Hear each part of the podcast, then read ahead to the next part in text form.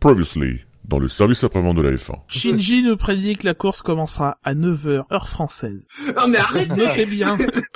Notez bien. À quelle heure, à quelle heure finira-t-elle? Et ben vous savez quoi? Je vais vous dire qu'il va y avoir des averses de flotte et des parce que là pour l'instant il pense qu'il savait de sourcer. Il va y avoir des bonnes averses de flotte et parce que ça n'est pas encore arrivé depuis le début de saison et que quand même moi j'ai envie de voir je j'ai envie de voir une course où il y a même pas la moitié des voitures qui arrivent à la fin, genre 8 ou 9. Eh bien moi, dans la même veine que Shinji, je prédis que sur le podium, les gens qui remettront les trophées auront les yeux bridés. Mais Ça c'est pourri ça. Oui, mais en même temps, écoute les trois émissions, euh, les émissions des qualifs où t'étais, hein, tes pronostics. Oh arrêtez là. Non, c'est pas mon vrai prono. Euh, Allez, moi je mise sur une Sauber dans les points. Ah, c'est grosse cote, ça, toi. Ah, je prends des risques. hein. Les gros gens dans le top 6. Ouais, j'allais le dire. Oh, ah, bah, il Ouais. waouh Ah, tu prends plus gros que moi là. Là-. Ah, Ouais, Gus là, Gus, a- sur a pris- P1, P1. Moi, je verrais bien une euh, une, une, une équipe. Alors, je sais pas laquelle, mais encore, mais je verrais bien une équipe euh, qui euh, va rouler en tendre. euh, faire deux arrêts en, enfin deux relais en tendre et un arrêt en dur, au contraire de, de tous les autres qui vont faire un, un arrêt en, en, en, en tendre et deux relais en dur. Ouais. Euh, et donc du coup, euh, donc une équipe qui consommerait pas beaucoup. Je verrais bien, euh, je verrais bien euh, Red Bull là, sur ce, sur ce genre de, de stratégie là. Moi, j'aurais dit Force India, euh, par rapport à ce qu'on a vu à Bahreïn. Ouais, je constate qu'on se fout ma gueule sur mes pronos, mais voilà.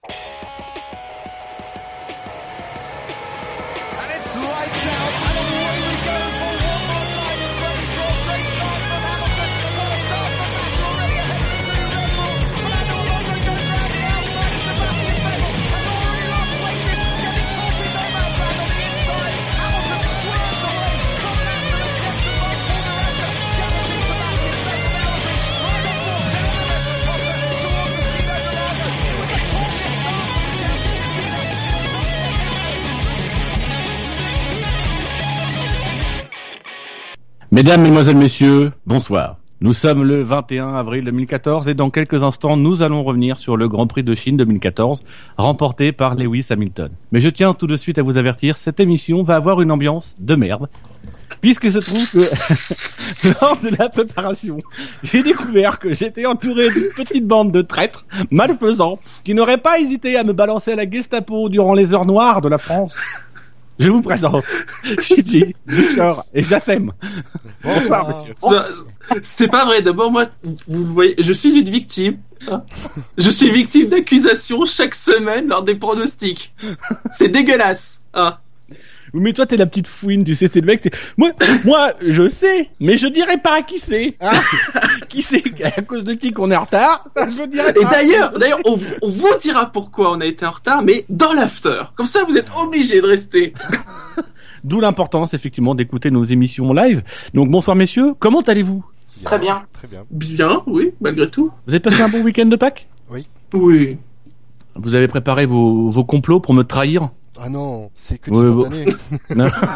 Oui, je vois que chez vous, la, la trahison est spontanée vient toute seule. Hein C'est un mal bien français.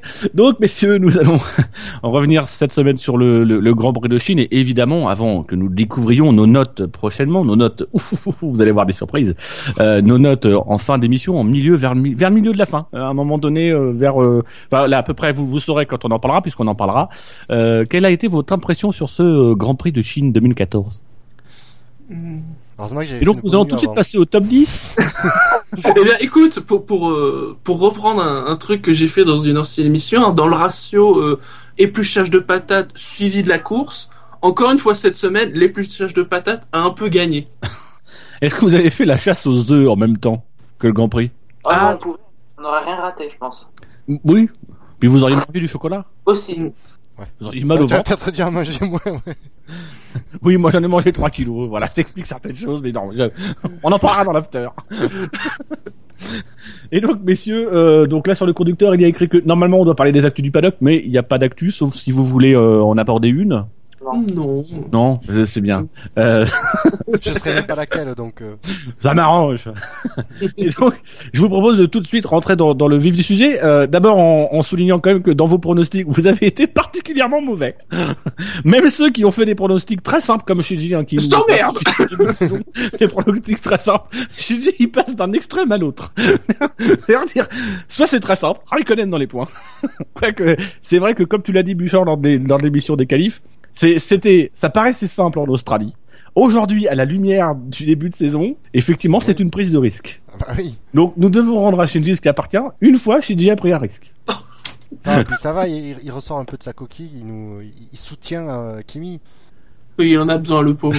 Bah oui. Mais justement, si on t'entendait pas trop sur ce sujet ces derniers temps, ça Bah, Qu'est-ce que tu veux que je dise? Enfin bon.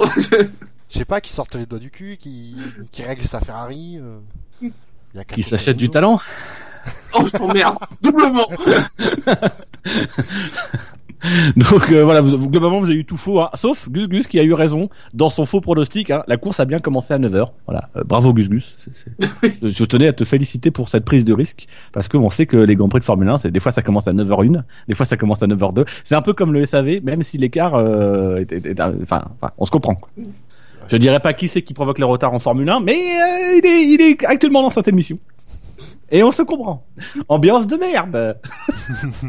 Et donc, le top 10 de la course, on va, on va tout de suite commencer par ceux qui euh, n'étaient pas, euh, ne sont pas dans votre top 10. Hein. Vous vous rappelez, vous avez pu euh, élire votre top 10 soit sur le site euh, savf1.fr, soit sur le site fanf1.com. Et donc, ne sont pas dans le top 10 cette semaine du Grand Chine avec seulement 31 points en 22e position. Nous retrouvons Max Chilton, euh, à égalité en termes de points euh, que vous lui avez accordé ce week-end avec euh, Gutiérrez, mais Gutiérrez 7 ans mieux classé. Euh, Gutiérrez est 21e dans notre top 10, dans notre top 22 en fait, hein, mais dans ceux qui ne sont pas qualifiés. En 20e position, nous avons Adrien Sutil, 40 points ex aequo avec euh, avec Marcus Ericsson, mais qui lui a terminé la course et donc euh, est 19e dans nos classements. Hein, son meilleur résultat depuis trois grands prix, il fait il est 19e, il est régulier. Ericsson, c'est très bien, bravo Ericsson. Je dis Ericsson, mais en fait c'est Ericsson. Parce que je dis Ericsson parce qu'il y a Magnussen derrière qui était en 18e position avec 74e point, Kobayashi 17e 98 points, Jules Bianchi est 16e avec 106 points, hein, c'est son meilleur résultat euh, depuis le début de saison, la 16e position. Maldonado qui est 15e avec 103 points, Vergne qui est euh, 14e avec 163 points, 13e nous avons Button avec 264 points, euh, Perez 12e avec 366 points et Daniel Kvi. Gviat. Non mais là, c'est- Comme ça se prononce. oui, c'est pas la prononciation, c'est le fait de parce que je, je découvre le classement et, et voilà, Mister Eleven, c'est Daniel C'est le spécialiste du type sous la ligne de flottaison, tu vois. C'est juste en dessous. avec 462 points et 11e alors que le vainqueur en a marqué 3643. C- Ça commence à m'énerver de pas voir Kvyat, sincèrement, ça commence à me saouler. Mais c'était pas forcément sa meilleure course cette semaine, donc. Bon, bah, il, va- il faut qu'il fasse quoi à un moment donné? Il faut qu'il jongle dans sa voiture. Non, il faut qu'il fasse un podium. ah oui, alors puis là on lui mettra un point, c'est vrai. Ouais. Non mais c'est pas possible. Surtout que, attends, parce que du coup, est-ce qu'on a cité Vergne? Je regarde le classement en même temps. 14. On a cité... Ah ouais, ça va. Vergne On l'avait mis devant Vergne. C'est bien. Mais quand même, à un moment donné, il faudra peut-être changer, le mettre- ne, ne serait-ce que pour qu'il aille un point. Je sais pas, mobilisez-vous. Faites 36-37, donnez de l'argent pour supporter Gviat, je sais pas. Mobilisez-vous. Donc messieurs, est-ce que vous avez des remarques à faire sur les, sur les pilotes qui sont en dehors de ce top 10 Bah, il y a quand même les deux McLaren en dehors du top 10. J'ai parlé de pilotes, Shinji. J'ai pas, j'ai pas parlé de, j'ai pas, j'ai pas parlé de conducteur de tracteur, mais de pilote. Attention, hein. Verne est décevant quand même, je trouve. On imaginait qu'il allait des points, mais au final il rate complètement son départ et en plus il finit derrière son coéquipier, ce qui fait qu'au final il a autant de points que lui au classement. Euh, on n'imaginait pas ça au début d'année. Hein.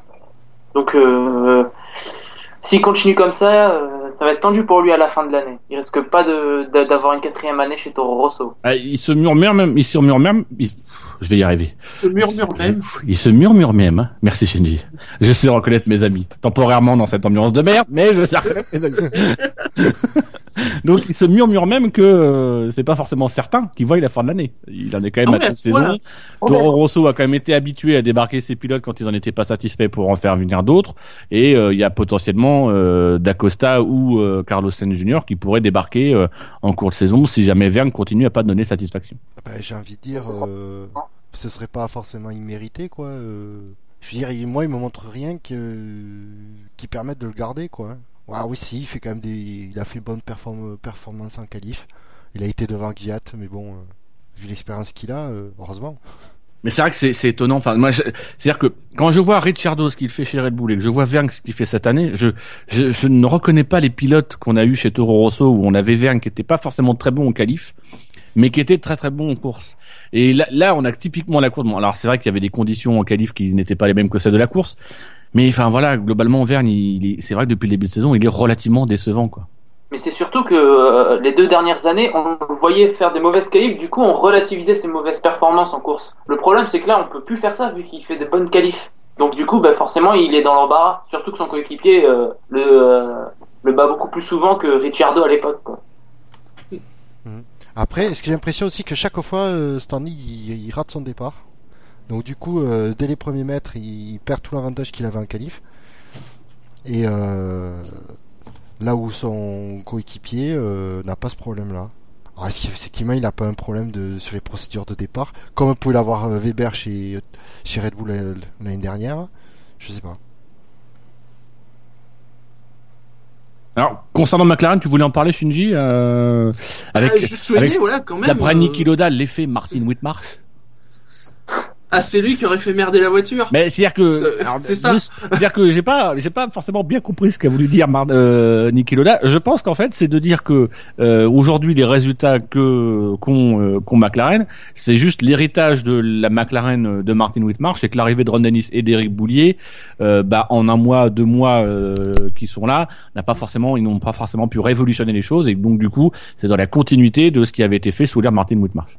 Bah, on peut même dire que ça s'est, enfin, euh, oui, ça s'est vraiment pas amélioré parce que quand on a vu les McLaren aux essais d'avant-saison, même le premier Grand Prix, on se disait bon, ça va, voilà, euh, moteur Mercedes, ils vont peut-être pouvoir faire des trucs. Et alors là, depuis, euh,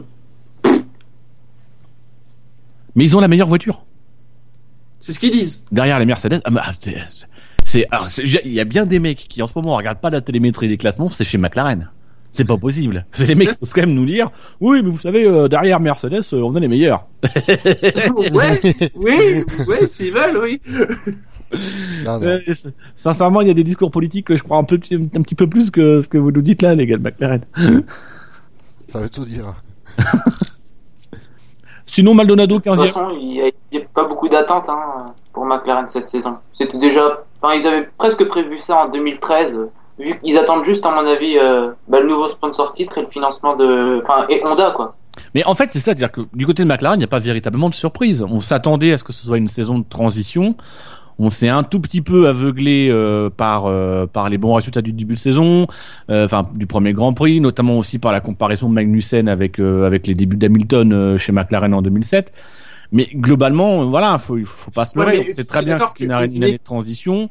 On, on sait très bien que dans la méthode euh, Mercedes qui travaille depuis deux ans sur leur moteur, ils ont été au niveau de leur moteur, ils l'ont donné un tout petit peu sur le tard. Enfin, euh, ils l'ont donné simplement à des délais clients à leurs écuries, et que sans doute l'une de celles aujourd'hui qui est la moins bien placée pour travailler avec Mercedes, c'est McLaren dans la mesure où Oui, ça va être l'écurie phare d'un rival de Mercedes. Mais, mais après, si tu veux, c'est quand même une écurie du standing de McLaren. C'est-à-dire qu'une saison moyenne, normalement, c'est, ils sont quand même dans les points. Là, euh, Mais là, ils peuvent pas faire beaucoup mieux. Si tu prends que Mer- Mercedes, ils sont, ils sont largement devant, euh, que les autres écuries Mercedes sont devant parce qu'elles ont un par- partenariat un peu plus privilégié et un statut qui leur permet d'être un peu plus sur long terme. Ça fait déjà six pilotes. Tu rajoutes à ça les deux Red Bull, les deux Ferrari qui ont quand même le même calibre que que, que McLaren et qui en plus ont cette relation privilégiée de partenariat avec leurs motoristes, notamment chez Ferrari. Bah effectivement, du coup, McLaren ils sont 11e et 12e quoi. Mm. Aujourd'hui, McLaren, pour moi, aujourd'hui, McLaren ne peut rentrer dans les points que euh, sur des sur certains circuits et que si effectivement il y a euh, il y a euh, euh, une erreur devant des pilotes qui se, se font éliminer mais là on l'a vu sur ce Grand Prix là il y a très peu de pilotes qui sont éliminés il y a, il y a deux abandons ces deux abandons de pilotes de fond de peloton et bah du coup ils se retrouvent à la porte des points et, euh, et bah ils se retrouvent à leur place. Quoi. C'est comme, c'est comme spectaculaire la, la, la chute de performance en, en 4 grands prix quoi. Ils sont passés de euh, double podium à euh, double double sortie des points. Enfin, Mais ah, c'est c'est justement ça, c'est-à-dire que euh, quand on regarde double podium à double sortie des points et cette chute de performance, il faut surtout se demander si l'anomalie finalement, ça n'est pas le Grand Prix d'Australie. Et je pense que le Grand Oui. Prix d'Australie est un Grand Prix atypique. Je crois que c'est Villeneuve aussi qui l'a dit pendant la course, c'est qu'il y a toujours une équipe qui figure bien en Australie, mais qui le reste de la saison figure moyen. Et, et là, visiblement, c'est c'est le cas de McLaren. McLaren, c'est sur un circuit atypique, ils ont réussi à faire quelque chose. Ils sont aussi bien préparés, ils, ils savent aussi amorcer les nouvelles réglementations, etc. Maintenant, euh, bah, sur le long terme, on- McLaren retrouve plus ou moins son la place qui, qui est la sienne pour le moment. Ouais. mais, euh, il me semble qu'il y, a- il y a eu déjà des nouveautés sur le nez et sur euh, un peu l'aérodynamisme de la monoplace euh, dès le deuxième Grand Prix. C'est peut-être ça en fait. Enfin, moi j'ai vu ça comme ça. Quand j'ai vu les nouveautés, le nouveau- je me suis dit il y a peut-être un lien entre la baisse de performance et ces nouveautés qui fonctionnent peut-être pas. Eh oui, mais dans, mais dans Dans ce cas-là, il- il l'aurait enlevé. voilà. Ouais, ben c'est ça en fait. Je pense que le, le- le véritable défi pour McLaren, c'est de réussir à travailler sur leur voiture en quand même en songeant au long terme, parce que je pense que c'est aussi le- l'enjeu de toutes les équipes, c'est ils travaillent sur leur voiture aussi en découvrant des directions qui vont peut-être pas apporter des fruits immédiatement cette année, mais l'année prochaine ou voilà, Euh, euh, les museaux, on est clairement en pleine exploration et euh, euh, au fur et à mesure, euh, pour moi, il n'y a pas véritablement une solution unique qui s'est dégagée, mais que chacun explore un petit peu pour l'année prochaine. Le problème, c'est qu'aujourd'hui, ils sont ils sont dans le noir parce que ils, ils peuvent pas non, plus forcément apporter toutes les innovations qu'ils pourraient sur la voiture. euh, dans la mesure où l'année prochaine ils savent pas non plus comment va fonctionner le moteur, comment va être architecturé le moteur et compagnie. Et, voilà. En, plus, quand on voit que le Mercedes apparemment a une architecture très particulière, euh, c'est difficile de développer des choses en disant ça se trouve on va développer des trucs qui l'année prochaine seront obsolètes et qui font qu'on va on va repartir mal. Je pense qu'aujourd'hui la mission d'Éric Boulier chez McLaren c'est de bah, c'est de faire le dos rond et de, de, de mettre un petit peu l'orgueil de McLaren dans la poche de McLaren et de, de regarder déjà vers 2015. D'ailleurs, est-ce que c'est pas pour ça que ce soit Ron Dennis qui chaque fois prenne la parole et qu'il est là sur tous les coups, sur toutes les courses? Peut-être. C'est vrai que Ron Dennis c'est toujours. Alors, c'est- sincèrement, s'il y a un truc chez Ron Dennis qu'on peut euh, qu'on peut qu'on peut reconnaître, c'est que c'est un homme qui, dans toute l'histoire de McLaren, a parfaitement suggéré les transitions d'époque. Euh, dans l'histoire de McLaren, McLaren a connu des changements de constructeurs, a connu des années de transition, et ces années de transition, il a toujours su les les digérer et les, les faire tourner. Donc, c'est ce qu'il va falloir voir. Euh, Est-ce que va pas y avoir justement cette année la présence de Ron Dennis?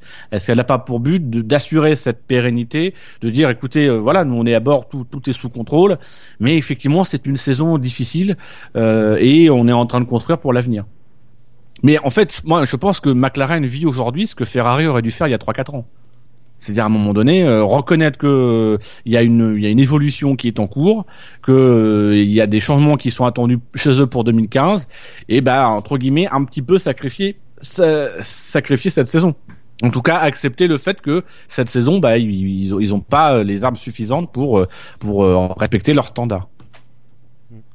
Bon, après, on peut peut-être espérer. pas compter sur, faut peut-être pas compter sur Button pour faire comme Alonso en 2012. Hein. Il a jamais su, euh, il a jamais eu cette capacité de tirer l'équipe vers le haut. C'est un bon pilote, solide, mais je trouve pas qu'il il est capable de de vraiment aider l'équipe, de tirer l'équipe vers le haut euh, dans, dans, dans, des mauvaises performances. Mais est-ce que est-ce que c'est ce qu'on demande à Button? Ben oui, Parce que même. Alonso, ce qu'on lui demandait, c'était de corriger parce que on est dans une écurie Ferrari qui n'a jamais su, et c'est justement le problème de Ferrari, et c'est ce qu'on a revu cette année. C'est une équipe qui n'a jamais su parce qu'il y a la pression populaire, parce que il y a cette espèce de euh, de, de, de, de folie Ferrari, de, de, de fanatisme Ferrari. C'est une écurie qui n'a jamais le droit de faire l'impasse. Donc en 2012, Fernando devait porter un petit peu sur ses petites épaules fragiles l'écurie pour l'emmener le plus loin possible, et on attendait qu'il soit le leader, qu'il soit le moteur de cette écurie. Aujourd'hui, c'est, je pense, toute la différence de méthode et toute l'intelligence chez McLaren, c'est de prendre conscience que cette année, c'est une année de transition, et on demande à Button simplement de faire la transition. Euh, alors après, euh, effectivement, c'est pas Alonso, et de toute façon, on ne lui demandera pas de faire du Alonso parce qu'on sait très bien qu'il n'a pas la carrure pour le faire ni la capacité de le faire. Maintenant, ce qu'on va attendre, c'est justement qu'il tienne la baraque, euh, qu'il euh, qu'il soit régulier, qu'il qu'il soit le cadre, comme comme on dit on est dans des dans des équipes de football, il faut des cadres, qu'il soit le cadre, qui qui tienne face face à la tempête et euh, sans forcément faire des résultats, mais qui soit là pour aider à construire l'équipe de 2015. La grande question, c'est est-ce qu'il fera partie de l'équipe de 2015 Les discours là-dessus sont plutôt euh, plutôt ambivalents. Pour moi, c'est le seul, c'est le seul point aujourd'hui où, où je trouve que McLaren joue mal, c'est qu'ils n'ont pas directement éclairci leur avenir côté pilote pour 2015.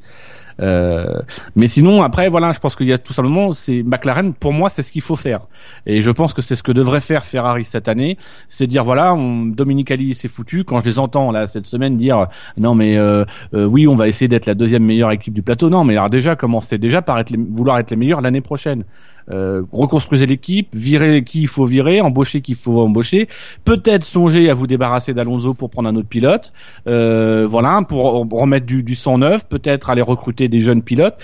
Mais assumez à un moment donné que vous êtes tout, tout simplement aujourd'hui une structure qui n'est qui n'est plus en, vibration avec la Formule 1, plus en osmose avec la Formule 1, qui a besoin de réapprendre et de se réacclimater, qui a besoin de se reconstruire, assumez-le et faites-le proprement. Ce que je pense fait aujourd'hui McLaren. Même si effectivement les, résultats de McLaren sont décevants. Mais aujourd'hui, le, discours que devrait avoir McLaren et que j'espère voir chez McLaren, c'est de dire bon bah voilà, certes c'est décevant, mais on, on est en transition. On rentre dans le top 10 Ouais. À moins que vous ayez envie de parler de Maldonado, mais il a rien fait pendant la course euh, qui nous, qui nous justifie qu'on parle de lui, en tout cas qu'on se moque de lui. Hein il a suivi la piste, c'est déjà bien. 10. Ouais. Et Il a il a, percuté il a-. Il a fini la course. et il a réussi à rentrer dans les stands. Hein. Certains ont du mal à en sortir, lui il a réussi à y rentrer, c'est déjà très bien. Sans abîmer la voiture. Et donc, en dixième position, ça va te faire plaisir, Shinji. Ouais, oh, super. Il va marquer un point, ce qui va porter son total au championnat à 3 points. Vous, vous lui avez accordé un total pour ce Grand. Prix de 572 points. C'est Kimi Raikkonen, le pilote Ferrari, hein, qui est dixième. Bravo, Kimi Écoute, il a gagné trois places. En course Il a devant.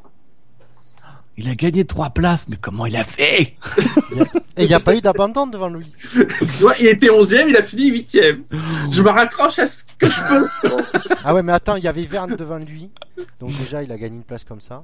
Euh, Oui, mais Verne n'a pas abandonné. Non, mais il s'est foiré comme d'habitude. Oui, mais il n'a pas abandonné. Non. Ah. Bah, il y avait Grosjean et. Voilà. Et Hülkenberg. Ah bah oui, il y avait Grosjean qui a abandonné. Oui, mais bon, il était, il était, il était derrière. Ah non, il était, il, a- il était longtemps derrière Raikkonen. À... il- Raikkonen, il pouvait pas le doubler. Ah non, il n'y arrivait pas. Mais j'ai même pas souvenir d'avoir vu Raikkonen une seule fois pendant le Grand Prix. Ah ben moi, je l'ai vu quand, quand on le voyait derrière. Euh... Ah, quand il attaquait Grosjean. Ouais, donc il suivait Grosjean. Mais il a, il a été, enfin, il a pas été. Déjà, j'ai pas souvenir d'avoir vu Grosjean beaucoup pendant la course. Ah, ils l'ont montré quand même, hein. Oui, au moment où il a abandonné, mais bon. Non, non, non, avant, euh, si, si, ils l'ont montré. Justement, moi j'étais surpris qu'ils montrent le. Oui, ils l'ont fait un peu, mais Euh, voilà. Alors attends, est-ce qu'ils ont montré Grosjean et on voyait en fond Raikkonen ou est-ce qu'ils ont montré une Red Bull ou une Ferrari, on voyait en fond Grosjean et derrière Grosjean, on voyait Il Raikkonen il Non, non. Très loin, Raikkonen. Ils ont montré, ils ont montré Grosjean et on voyait en fond Raikkonen. Raikkonen qui a dû réagir parce que on lui a demandé si c'était une faute de motivation, hein, qu'il avait des mauvais résultats et il Il a très peu- bien répondu. Et il s'est, il il un tout petit peu énervé. il a dit que voilà, à chaque fois on, a, on avançait cette, euh, cet argument-là pour expliquer ses mauvais résultats, que c'était un ensemble de choses. Ce qui, d'a- d'ailleurs, dans, dans je trouve que Et il les- a dit que si c'était de la motivation, il serait même pas en F1. Oui. Voilà. hein. Euh, bon après, c'est c'est peut-être le salaire aussi qui aide à être motivé. Euh, mais oublions. Oh merde. Mais par, par contre, il a, il a expliqué. Je, je pense que pour le coup, euh, comme quoi Raik- Kimi Raikkonen, quand il donne des explications, ça peut être intéressant. Euh, ouh, mauvaise ambiance. Faut les, com- faut les comprendre par contre. hein, Mais euh, il a expliqué que du fait des températures et de du, du, du fait que lui aussi peut-être bah, peut-être plus de difficultés à, à monter les pneus en température, ça a été l'un des problèmes ce week-end, été de la monte des pneus en température. Bah, c'est sans doute ce qui l'avait fait souffrir. Et on sait que c'est un peu ce qui différencie Alonso de, de Raikkonen, c'est qu'Alonso il est au niveau de, la monte en température des pneus, il est assez agressif dans son pilotage, là où Raikkonen a, a eu un pilotage assez assez coulé, en tout cas ces deux dernières années. Et on se rappelle notamment de Raikkonen chez Lotus avec une voiture qui était plutôt douce avec ses pneus lorsqu'il faisait froid. Euh, on le voyait pas du tout. Donc euh, je, je pense que l'explication elle peut être aussi de ce côté-là.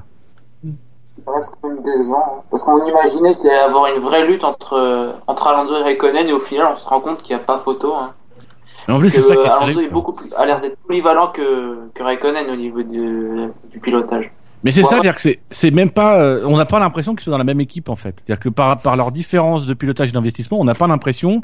On, était enthousiaste à l'idée de les voir volant la même voiture, mais on se rend compte finalement que ça c'est une utopie que d'espérer que deux pilotes on puisse les comparer avec la même voiture, parce que s'ils n'ont pas le même pilotage le même feeling avec la voiture, la même méthode de travail, bah, ça va évidemment jouer sur le comparatif. Et là aujourd'hui, je, je pense sincèrement pas qu'il y a une seconde d'écart, mais on a clairement un pilote qui est habitué à exploiter sa voiture à 100% de ce qu'il peut en exploiter, c'est Alonso. Et d'un autre côté, on a un pilote qui a besoin d'une voiture qui fonctionne sous telle et telle condition et qui aujourd'hui ne l'a pas. Donc effectivement, il se retrouve une seconde derrière. Maintenant, je pense pas, comme a pu le faire ce week-end euh, notre ami Jacques Villeneuve, je pense pas que ce soit véritablement révélateur du comparatif entre les deux pilotes. Non, ça c'est clair. Non. On t'entend pas, Shinji. Il se fait discret. Défends-le, ton Je pilote. Non, mais la saison est longue. Non mais Shinji, il est content. Raikkonen a marqué des points. oui, bah j'aimerais qu'il en marque un peu plus. Alors, on va passer à la deuxième place à un, à un- un autre pilote hein, qui, qui, Non. qui- Pas la deuxième place. à la neuvième. Ah, Oui, non, je voulais aller, je voulais avancer plus vite, mais d'accord, passons à la neuvième place. Ok, d'accord. Je voulais abréger cette émission, mais non, d'accord. Mauvaise ambiance. Donc passons à la neuvième place euh, avec un pilote qui aurait pu marquer ses premiers points du week-end et qui réalise dans le SAV sa meilleure performance de l'année, qui marque d'ailleurs ses premiers points au classement. hein. Euh, c'est euh, non, c'est pas ses premiers points, c'est c'est c'est la deuxième fois qu'il marque des points. Il avait déjà inscrit un point en Malaisie, il en marque deux cette fois-ci dans le classement du SAV. Il est neuvième avec 619 points. C'est Romain Grosjean qui est abandonné au 28e tour sur un problème de de boîte. Oui. ouais, c'est ce que j'ai aussi, ouais, boîte. Il a perdu le quatrième rapport et puis il les a tous perdus et Ouais. Alors Il déjà, a c'est fait pas une- le moteur. Déjà, c'est pas le moteur. Et ben, il a fait une très bonne course, il a fait une bonne qualif, il, a, il était solide en course, euh, normal. Bah oui, il était même, on va pas dire complètement content, mais il disait que c'était quand même un week-end positif, malgré euh, bon la fin prématurée euh, en course. Bah, il a raison, quoi, je veux dire. ils ont avancé et bon, après, la boîte, bah, il faut, fallait le prévoir, quoi. Apparemment c'est un problème qu'il il disait que c'est un problème qu'ils n'avaient pas encore rencontré. Donc c'est bien. Il, le Lotus pour moi il rencontre tout le temps des nouveaux problèmes. Donc ils, ils apprennent tout plein de scénarios. Il y en a qui seront blindés. À un moment donné, les gars ils vont dire bon écoutez, là on a bien fait une checklist et tout avec les gars euh, à l'usine et tout. On a regardé. Normalement, sauf une panne de frigo, euh, on a tout eu. Donc on devrait avoir, là on devrait sincèrement commencer à aller dans des choses de connues. C'est quand même rassurant pour Lotus de voir que que- qu'ils arrivent à jouer les points sans avoir euh, énormément d'amélioration sur sa monoplace. Ça signifie que bon, la monoplace n'est pas si mauvaise que ça en fait. Il suffit Oh. juste que Oui, puis qu'ils ont au moins un pilote qui leur permette de rentrer dans les points. oui, euh, c'est oui, on va oui, oui, oui. Eh, Non, ils ont je- choisi début de saison. Ils se sont dit les gars, on va prendre un Mhm. pilote qui est capable de rentrer dans les points et l'autre qui est capable de rentrer dans de les faire stands. nos crash tests. Bon, ils se, ren- ils se sont rendus compte que celui qu'ils avaient pris pour être capable de rentrer dans les stands n'y arrivait pas. il peut rentrer dans les pneus éventuellement. Il... Non, Maldonado, il permet de rentrer dans le budget, c'est tout. Bravo Bravo. Donc non, sur Grosjean, c'est c'est tout. Contre, euh, Eh ben dans ce cas-là, passons à la huitième place. non, par contre, j'ai je- en en parlant de Grosjean, je rebondis sur Maldonado. Euh, du coup, euh, la perfor- les, les performances de Maldonado, mais enfin, et à Ah, comparaison de, de Grosjean, ça fait, mais ça fait mal, quoi, pour Pastor. hein. Waouh. Ouais, mais il a peu roulé aussi ce week-end. Ouais. En qualif, Ouais, en, en, en qualif, sincèrement, il est pas si loin de Grosjean. Il doit être à 4 ou 5 dixièmes, je crois. Euh, c'est pas, c'est pas énorme. Euh, mais là, clairement, sur la course, c'est tout le problème, c'est que Maldonado, il se, il se grille en course dès les essais libres en faisant deux fautes à la con.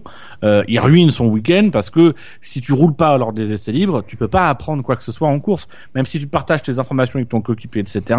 T'as pas le, t'as pas le terrain, t'as pas pu t'a- t'acclimater au circuit, etc. Donc c'est là aussi où il, où il perd, euh, il perd énormément. C'est c'est en faisant ces petites bêtises à la con euh, en essais libres. Mais ça, c'est sûr que c'est des bêtises qui coûtent cher. hein. D'ailleurs, je serais pas surpris que les problèmes qu'il a eu, euh, qu'il a eu sur sa voiture euh, pour les et qui a empêché de faire les qualifs, euh, ce serait peut-être une conséquence directe ou indirecte de son crash euh, de vendredi. Peut-être. Au, au moins, on sait que les Lotus ont l'air plus rapides que les, les Sauber. hein. C'est déjà ça. Parce qu'on avait l'impression qu'ils avaient à peu près la même pointe de vitesse. Ils ont l'air, les Lotus ont l'air d'être euh, assez proches des Toro Rosso en fait. voire même meilleur, ce qui n'était pas le cas avant. Donc euh, ça a été quand même un gros progrès par rapport au Grand Prix précédent. Après ça bah, il faut aussi faire attention à la comparaison avec Bahreïn. On en reviendra peut-être pour un, un autre pilote dans le classement.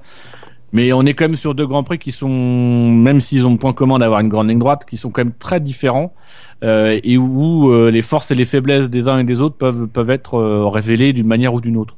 Euh, là, on sait que la, la Lotus c'est plutôt une équipe qui doit avoir de l'appui, qui doit être euh, plutôt euh, plutôt correcte euh, sur ce type de circuit à Shanghai et plutôt en difficulté à Bahreïn. Donc euh, il y a sans doute des progrès qui sont faits, mais je pense qu'il faut aussi regarder si les progrès sont pas non plus dus au circuit.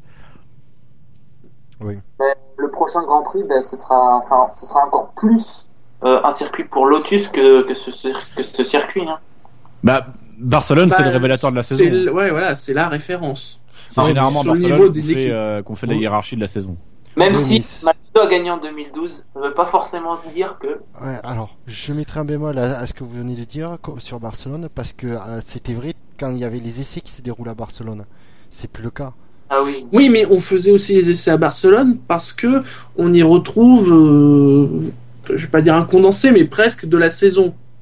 Ouais. Il y a d'autres circuits en Espagne. Oui, si puis- on va puis là, même si cette année ils y ont pas roulé, c'est quand même un circuit que les pilotes connaissent par cœur, que les équipes connaissent par cœur.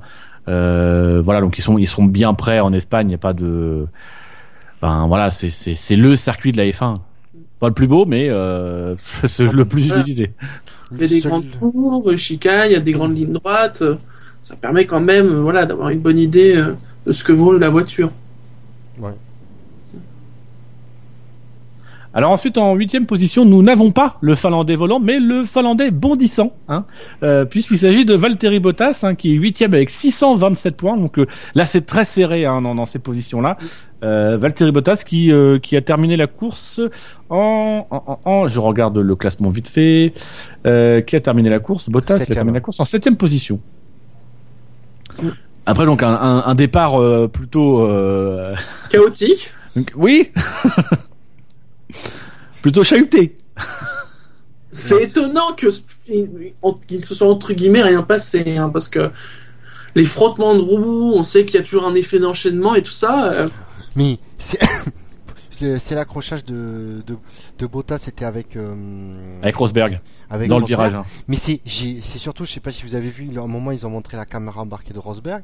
C'est un, j'étais surpris qu'il n'y ait pas eu l'effet d'engrenage euh, entre les deux roues. Tellement, euh, et elle se cogne en fait tellement fort. J'étais même surpris que la roue de, de Rosberg ait tenu. Il se soit pas arraché euh, au niveau euh, des triangles. Franchement, j'ai vu le, j'ai vu le choc, j'ai fait waouh. Alors que des fois, t'as un tout petit, euh, Ouais. t'as un tout petit, un tout petit, une toute petite touchette. Euh, mais avec l'angle, tu vois, tu te souviens de Raikkonen euh, à, à Abu Dhabi l'année dernière, une petite touchette avec Ouais. juste un, un angle, mais qui est l'angle bien salace, tu vois, qui, qui va bien le péter euh, la suspension, et, et voilà, ta course est terminée. Ça s'appelle la chance. bon, moi, beau, puis des- des Williams- Bottas, j'ai pas de souvenir hein, sur la course. hein. Mais alors des, des Williams euh, vachement solides. Ouais. Quand même. Est-ce que, tu veux, des- est-ce que, est-ce que tu veux qu'on fasse un package de groupe? Parce que le suivant en septième position, c'est Felipe Massa, l'autre pilote Williams, Oui, on peut toujours. qui a marqué toujours. 634 points. Donc, vous voyez, ça s'est vraiment joué à très peu puisqu'il a marqué que 7 points de plus. Euh, Et donc, qui est septième dans notre classement. Euh, et qui, lui, bah, pour le coup, il a eu maille à partir avec Fernando Alonso. Il a fait un magnifique départ. Il passe Ouais. Rosberg sur l'extérieur à droite. Il reprend, il repique ensuite sur l'intérieur, se trouve entre la Red Bull de, de Ricciardo et la Ferrari d'Alonso, euh, mais avec une autre Red Bull devant lui, il se retrouve un petit peu fermé. Alonso euh, rentre dans le rentre dans le virage et les deux pilotes se, se touchent. Alonso continue comme si de rien n'était. Euh, Massa lui a, a quand même un tout petit peu été freiné dans sa. Encore une Dans fois, sa un gros départ. hein. Je- C'est à Ouais, Bahreïn ouais. déjà. euh, Ça fait Incroyable. hein. on s'attend à un départ normal et puis il y, a une- il y a un point blanc. Merde Non mais c'est clair. Hein. Si, de- il faudrait bien enquêter s'il n'y a, s'il y a pas un anti-patinage parce que là ça devient suspect à ce moment. Mais ça l'a peut-être aidé en fait euh, chez Ferrari les bons départs qu'ils pouvaient faire, euh, etc. Ça, ça l'aide peut-être aussi à avoir les bons réflexes et à être, prêt- à être prêt. Parce que je pense que tu as, des voitures qui permettent de faire des bons départs, mais je pense aussi qu'il faut que le pilote soit préparé à faire un bon départ. Je pense Ouais. que la Williams le permet peut-être, mais lui, il est d'autant plus sensible que déjà chez Ferrari, la Ferrari avait cette qualité qui était de permettre de faire des très bons départs. Donc peut-être qu'effectivement, il a, par par rapport à Bottas, un peu plus de réflexe quand il s'agit de se mettre en route. Ou alors il a un pet au casque et euh, il prend ses départs n'importe comment. Mais c'était pas, c'était pas en Chine justement. Il y a, c'est quand il y a deux ans comment ça avait volé le départ? C'était Alonso et c'était de mémoire, ça devait être en 2011, je crois. Alors c'était, non, il me semble bien que c'était euh, Massa qui avait pris un, un 10, 10 secondes de stop and go, je crois, pour avoir volé le départ. Non, c'était Maldonado. en Belgique, je crois. Ah non, moi je parle, bon, enfin. En Chine, il y, a eu un faux départ, c'était Alonso en 2011. De de mémoire, ça doit être Ouais, 2011. ça, oui. Euh, mais après, j'ai pas d'autres souvenirs. Ces dernières années, j'ai pas d'autres souvenirs de faux départ. Oui, si ce n'est le faux départ de, de, de, de, de Jorge Lorenzo euh, au. Grand Prix d'Austin, qui là n'est plus un faux départ. hein. C'est c'est le- c'est un tour de chauffe. Un Je me souviens Alonso, parce qu'Alonso, je me souviens, c'est même pas le départ d'Alonso, c'est le doigt de Charlie Whiting. Oui. Alonso qui part et Charlie Whiting qui montre du doigt. Il fait, non, il l'a vu Bah ça, il y avait eu en, il y avait eu en Belgique. Donc euh, Gus Gus nous indique que c'est 2010 hein, le, le faux départ d'Alonso en Chine. Mais du côté de Massa, il y avait eu aussi une, une, une histoire en Belgique. Il y avait eu une vidéo qui était sortie après le Grand Prix qui montrait que Massa, euh, la, la moitié de sa voiture était devant l'emplacement et que donc du coup, c'est équivalait à un départ sauté parce que il partait Ah oui. quasiment sur la même ligne que le pilote qui était à côté de lui. Donc euh, À Didier JQ qui dit, je croyais que c'était l'électronique qui faisait le départ. Alors, il y a beaucoup d'électronique, mais c'est pas automatique non plus. C'est comme les antibiotiques. Oui, puis c'est une question de réflexe aussi. Enfin, le, le réflexe du, pilote, c'est même si c'est l'électronique qui va gérer tous les processus, à un moment donné, c'est quand même le pilote qui lance qui lance le départ. C'est c'est lui qui va lâcher euh, l'embrayage et qui va faire partir la voiture. Si t'es un peu plus adapté à être très sensible, dès que la lumière a tout de suite te coordonner, si t'es coordonné sur ces trucs-là, bah effectivement, tu vas profiter de, la bonne électronique de ta voiture, ce qui, ce qui chez Williams serait assez pertinent parce que euh, ils ont un département électronique et compagnie qui est plutôt performant, euh, historiquement d'ailleurs.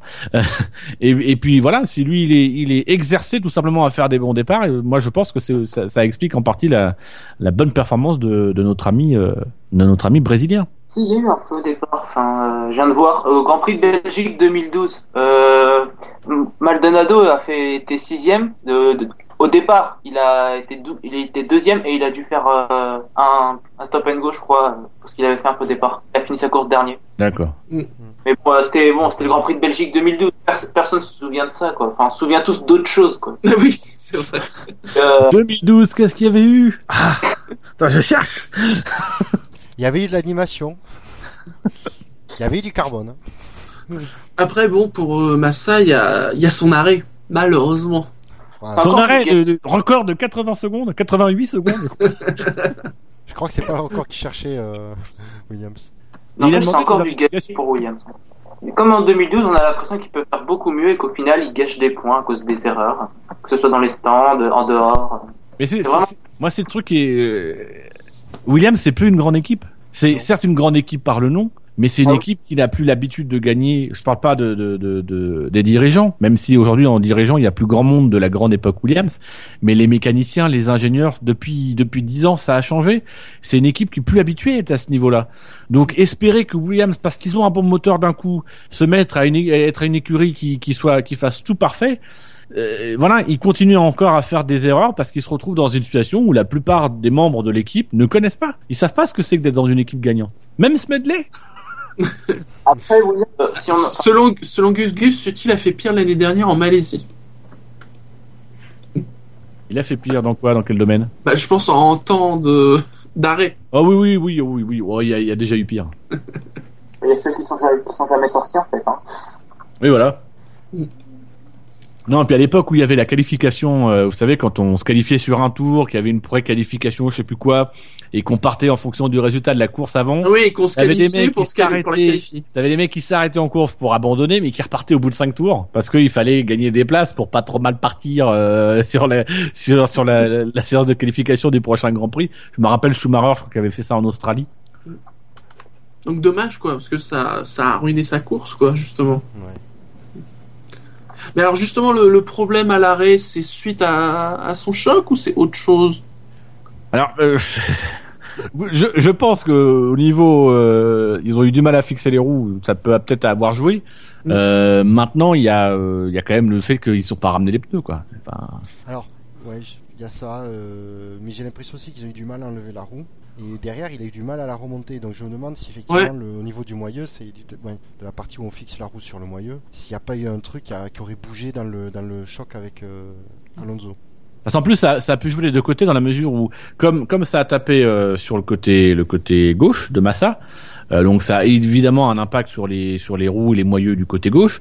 Mais comme la voiture, elle fait un mouvement brutal euh, latéral, ça peut aussi avoir détraqué quelque chose sur le côté droit et avoir, par exemple, ne serait-ce que légèrement incliné euh, la roue sur l'axe euh, à l'arrière droit et fait que, bah, au moment où dévisser, dévisser, bah, il faut euh, pouvoir, euh, bah, pouvoir remettre euh, la roue dans le bon axe. quoi. Non, mais de toute façon, c'est à la roue arrière gauche et qu'ils ont eu du mal, euh, les mécanos. Euh, aux deux roues, hein, de mémoire. Non, après, c'est euh, c'est parce qu'il manquait les deux roues. Mais euh, c'était pas les bons pneus ou il manquait les deux pneus du même côté. Mais euh, je, je vois euh, l'image et euh, quand il nous montrait pas, bien sûr, les mecs qui étaient en train de regarder sur, les, sur le, le muret des stands, mais bon. Et tu vois, le mec il a, qui galérait à- avec le pistolet à. à Ah, et il y a deux le- choses roue, sur, le, sur le chat. Bert nous dit que selon Sky, ils avaient monté les pneus arrière inversés. Ils avaient inversé droite et gauche. Ils n'ont pas le droit de faire. Ce qu'ils n'ont pas le droit de faire. Et Adelin, il demande si le deuxième arrêt s'est déroulé correctement. Il me semble que oui, parce qu'on ne l'a pas. Oui, dans la synthèse des arrêts, bon, c'est pas il un pas arrêt qui de- est dans la synthèse des arrêts qu'on fait. Le, il est, euh, il est en fin de classement, mais il est dans, dans les temps de 20, 22, 23 secondes. hein. Mais bon, il a, il a pas un arrêt rapide. Je pense que ce, ce mauvais temps entre guillemets Mais pas, exceptionnellement long, quoi. s'explique tout simplement par le fait que un peu échaudé par le premier, les gars se sont dit bon, euh, là on va prendre un petit peu de notre temps. Mais c'est ça qui est, qui est formidable, c'est qu'autant on voit des on voit des écuries réaliser des arrêts au stand en, en deux secondes et, et c'est magnifique, autant dès qu'il y a un tout petit grain de sable, les, mais là, tu, terrible. tu gagnes pas des millièmes de secondes, mais tu perds des, des poignées, de secondes, voire des poignées de dizaines de secondes. Quoi. C'est c'est Euh, la, la procédure est tellement euh, tendue que le moindre grain de sable qui, qui s'y mêle, ça fait perdre, des, des- comme tu dis, des poignées de secondes énormes. Donc Massa qui termine 15e euh, cette course, euh, encore une effectivement une occasion euh, manquée du côté de du côté de Williams. Parce que oui, il était euh, 5, 5 6 quoi, au moment où. Avant son arrêt, donc c'est vraiment dommage, quoi. Et Williams qui du coup au championnat se retrouve euh, en rivalité euh, directe. Euh, même enfin quoique maintenant c'est plus vraiment une rivalité directe puisque euh, l'écart se creuse petit à petit avec Force India dont le meilleur représentant cette semaine a été Nico Hülkenberg vous l'avez classé dans le top 10 du SAV en sixième position avec quand même quasiment le double de points de Massa hein, 1239 points euh, donc Hülkenberg sixième euh, c'est sa position de course il me semble qu'en pensez-vous messieurs? Moi, je l'ai pas vu. Donc, euh, Ouais. Bah, il, nous a fait une course, il nous a fait une course à la Rosberg. Non ah, c'est bon, Hülkenberg 6 c'est pas une surprise. Voilà. Arrêtez Mais- avec. Non mais ça. Non, mais on l'a pas vu. Mais on l'a pas vu, c'est ça. Il Mais fait non, une mais bonne une performance, course on l'a non, pas mais vu. Il faut Non. revenir. Ça, ça m'énerve parce que vous déformez le sens de la course à la Rosberg. une course à la Rosberg. Je le répète pour la 3960e fois. C'est une course d'un mec qui qu'on n'a pas vu, mais quand on regarde le classement, on se dit oh là là, il, il, il, il était aussi haut. Là, effectivement, il n'y a pas forcément de surprise d'avoir Hülkenberg sixième. Ah non, pour moi, c'est une course, c'est une course banale. Le mec moi, est parti euh, ou 8ème, il fait les 6 voilà. En tout cas, il est régulé depuis le début de l'année. 6ème, 5ème, Ok, c'est d'accord. Euh, Au moins, il fait une- un bon début d'année parce que euh, on on reprochait à Hülkenberg de faire souvent de mauvais débuts d'année. Enfin, bon, c'est comme avec euh, comme avec euh, bah, comme l'année dernière avec Sauber et qui finit bien l'année. Là, on voit qu'il commence vachement bien l'année. C'est une bonne chose. Bah, il est quatrième au championnat. Je sais Ouais. pas s'il a souvent été aussi haut. Il était, il était encore deuxième euh, en Malaisie, je crois. Après la Euh, Malaisie, il me semble qu'il était deuxième. Non, il était troisième. Il, il devait être troisième derrière Alonso et. euh, Après Bahreïn, il était encore troisième. Ouais. Hülkenberg. Et Force India est troisième du championnat. Ils étaient deuxième. Mm, Oui, ils étaient deuxième. Ouais, bon, il fallait bien qu'ils. La deuxième place, ils n'auraient pas pu la garder longtemps, mais. Euh... allez, ils sont juste devant Ferrari. Force India. Oh, ta gueule. je t'aime bien, Bouchard, mais il y a des jours, tu dépasses les limites. Mauvaise ambiance. Euh, Non, mais euh, on voit, ils ont 54 points. euh, bon, après Ferrari, ils ont 52, donc euh, ils sont juste derrière. euh, Ils devraient, ils devraient les passer rapidement. McLaren à 43 points, euh, c'est moins gagné hein, euh, qui passe euh, Force India. Noter, je regarde là, euh, en 2012, ils avaient marqué sur toute une saison, hein, j'entends bien, hein, 109 points. Au bout de 4 Grands Prix, ils, ont déjà, ils sont déjà à la moitié. hein. Ouais. On Ça pourrait- ça continue. hein. On sait Mais pas si- comment va, va continuer la saison, ça pourrait être une très très belle année pour Force India. C'est la deuxième équipe Mercedes. Hein. C'est pas la Ah oui, deuxième force ah oui, du plateau, mais c'est la deuxième équipe Mercedes. C'est ceux qui ont un Ouais, ils partenariat. peuvent euh, le dire, tu vois. voilà, Oui, Pe- pendant longtemps ça a été McLaren. Aujourd'hui McLaren est effectivement en transition comme on le disait tout à l'heure, et donc là du coup bah c'est c'est Force India qui occupe ce rôle parce que c'est le partenaire aussi maintenant historique de Mercedes depuis quelques saisons. Là où Williams c'est certes euh, une valeur historique, mais ils découvrent tout juste le moteur Mercedes, ils ont tout à construire. Force India, euh, pour moi, ils capitalisent. euh, c'est ça le truc, c'est que c'est moins clinquant, moins spectaculaire que Williams, mais ils sont là quoi. Ils sont là, ils sont présents, ils sont réguliers. Il fait il- bonne remarque de Gus Gus. Hülkenberg relevait- relais- révèle encore plus la nature d'Annecy des résultats de Perez. Parce que Perez, en effet, a fait un bon résultat, mais par contre, euh, il est quand même loin au championnat d'Hülkenberg. Hülkenberg, qui, oui, qui sans doute maximise euh, la qualité de la Force India en plus. Ben, Pérez a déjà pas fait. Il, il lui manque une course à Pérez déjà. Malaisie, en Malaisie, il a même pas couru. Oui, Donc, euh, Mm. ouais. Ouais, Faut ouais. voir sur la longueur. Et puis pour, pour, pour le coup, lui, lui s'adapte. Là où Hülkenberg, c'est la peut-être raison, la, la raison aussi pour laquelle Hülkenberg, qui nous a effectivement habitués euh, à chaque fois à avoir des débuts un peu poussifs, hein, il est un peu diesel. Là, il est dans un environnement qu'il connaît pour y avoir travaillé quand même deux saisons. Donc il n'y a pas véritablement de- de- d'adaptation à faire. Là où Perez, lui, doit s'adapter, doit euh, euh, doit prendre ses marques. On, on en rediscutera, on refera le bilan d'ici la fin de saison. Même si je suis tout à fait d'accord sur le fait, c'est que de toute façon, ça le met en valeur, mais c'est déjà quelque chose qu'on savait, c'est que Perez est un, pilote euh, très consistant, il, va être capable de faire des éclats, euh, mais sinon c'est un pilote qui, peut euh, se battre pour, pour pour un point. Après, tu fait un podium d'ailleurs, c'est ce qu'il fait en ce moment.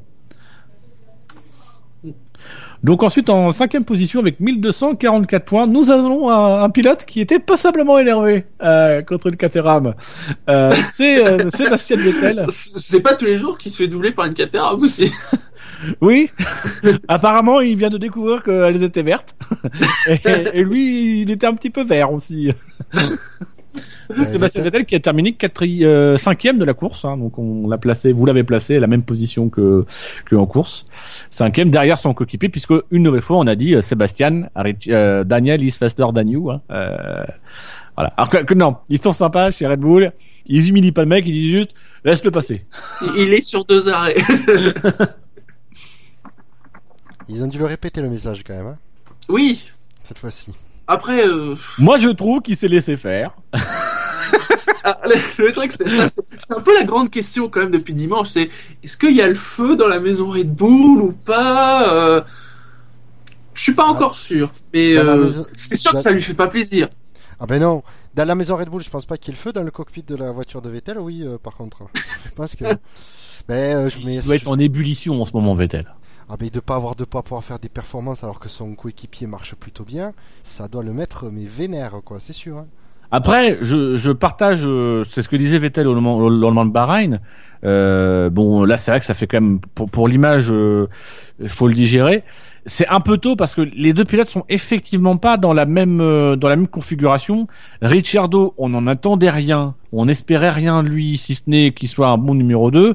Et là, on est surpris parce que finalement, c'est pas qu'un numéro 2 euh, et il fait des bonnes des, des, bonnes perfs. Mais c'est pas lui qu'on attend dans l'équipe. Celui qu'on attend dans l'équipe, c'est Vettel. Celui qu'on attend d'être le leader, c'est Vettel. Le quatre- quadruple champion du monde, c'est Vettel. Et tout ça, c'est de la pression que pour le moment Ricciardo n'a pas. Euh, donc c'est vrai que je pense sincèrement que si effectivement il y avait eu une meilleure voiture du côté de Red Bull, la pression aurait été un peu plus du côté de Ricciardo parce que bah là effectivement on aurait eu un Vettel qui avait le matériel pour pouvoir le faire et il aurait fallu aller le pousser. Mais là finalement aujourd'hui celui qui doit faire ses preuves c'est Vettel.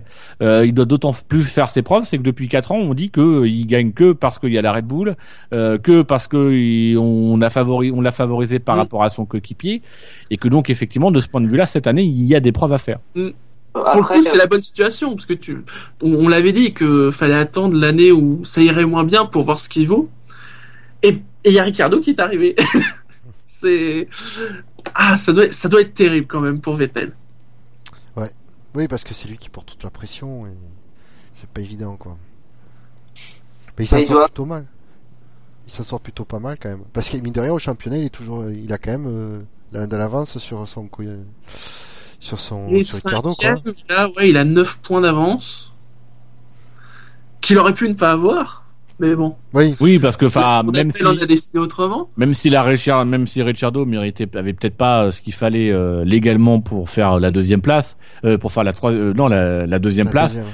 la troisième place du podium ou même une quatrième place en Australie était était sans doute euh, envisageable. Donc ça fait déjà minimum 12 points. Euh, donc il était devant euh, devant Vettel. Après, moi, ça me rappelle un peu euh, début de saison. Ça me rappelle un peu le début de saison 2012, si ma mémoire est bonne, où on se rappelle aussi, notamment en Chine, d'un Vettel euh, qui avait d'ailleurs un châssis différent de celui de Weber parce qu'il n'était pas du tout satisfait à l'aise de sa voiture. Euh, et, voilà, euh, c'est un pilote qui aime aussi avoir une voiture qui marche. C'est comme ça qu'il a gagné et c'est aussi ce qu'il aime, de pouvoir se sentir libre avec sa voiture, de pouvoir entre guillemets euh, faire lui le boulot euh, sans avoir à se préoccuper de la voiture. Là aujourd'hui, je, je pense sincèrement que la voiture, elle, le- elle, euh, elle, elle, elle l'emmerde. Euh, voilà, c'est qu'aujourd'hui, il, n'arrive pas à trouver ce qu'il veut. D'ailleurs, il, il- je crois qu'il l'a déclaré aujourd'hui dans, dans, dans une interview où il n'arrive pas à, à, à comprendre ce qui, ce qui cloche pas. Il, il, il, tâtonne, il essaie de trouver le truc. Maintenant, je pense que quand c'est un pilote qui aura trouvé son équilibre et qui aura qui se sera, sera remis dans sa bulle, c'est un pilote qui fera énormément de mal à Ricciardo. Ah oui, Parce que je pense que pour moi, Ricciardo, il est un petit peu dans dans sa bulle, il est dans une dynamique positive.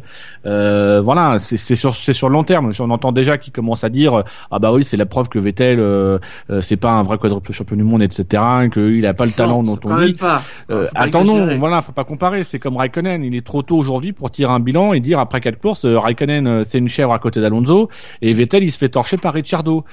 Euh, voilà, c'est- c'est c'est vraiment très tôt. Surtout que Ricciardo, j'insiste là-dessus, mais on parce qu'il était à côté de Vergne, on a un petit peu snobé ses résultats, mais c'est un pilote chez Toro, chez Toro Rosso qui était très loin d'être ridicule, très rapide en qualif euh, et en course, un petit peu comme le disait Jassem tout à l'heure, comme il était très très très bien classé, il avait plutôt tendance à reculer. Il faisait effectivement des mauvais départs, euh, mais là on se rend compte que bah finalement non, il assure plutôt bien le coup, même s'il a là là il a pas fait un super bon départ, mais il assure plutôt bien le coup. Donc euh, euh, il faudra vraiment euh, comparer à la fin de la saison et compter les points à ce moment-là. En tout cas, on peut dire que, que Red Bull s'est trompé en le choisissant à la place de Vergne. hein. Parce que bon, quand on compare euh, les deux anciens coéquipiers, ça fait, ça fait très peur hein, de voir que Vergne n'arrive pas à battre son coéquipier qui a 19 ans et Ricciardo dominer à ce point-là son coéquipier. Ah, c'est que- indéniable, hein. c'est c'est ce qu'on entend un peu depuis le début de saison. Oui, c'est qu'en effet, euh, ils ont sans doute fait le bon choix. C'était pas gagné quand ils l'ont annoncé. Bon, surtout beaucoup de fans français étaient déçus, mais oui, en effet, euh, faut reconnaître que pour l'instant, euh, bah, c'était c'était bien pensé. Et Mais puis c'est cool comme gars en plus. Enfin, il a l'air sympa. Enfin, moi, je, je l'aime bien. Enfin, il a l'air vraiment cool. Il sourit tout le temps. C'est limite l'inverse de Raikkonen. Franchement, il, euh,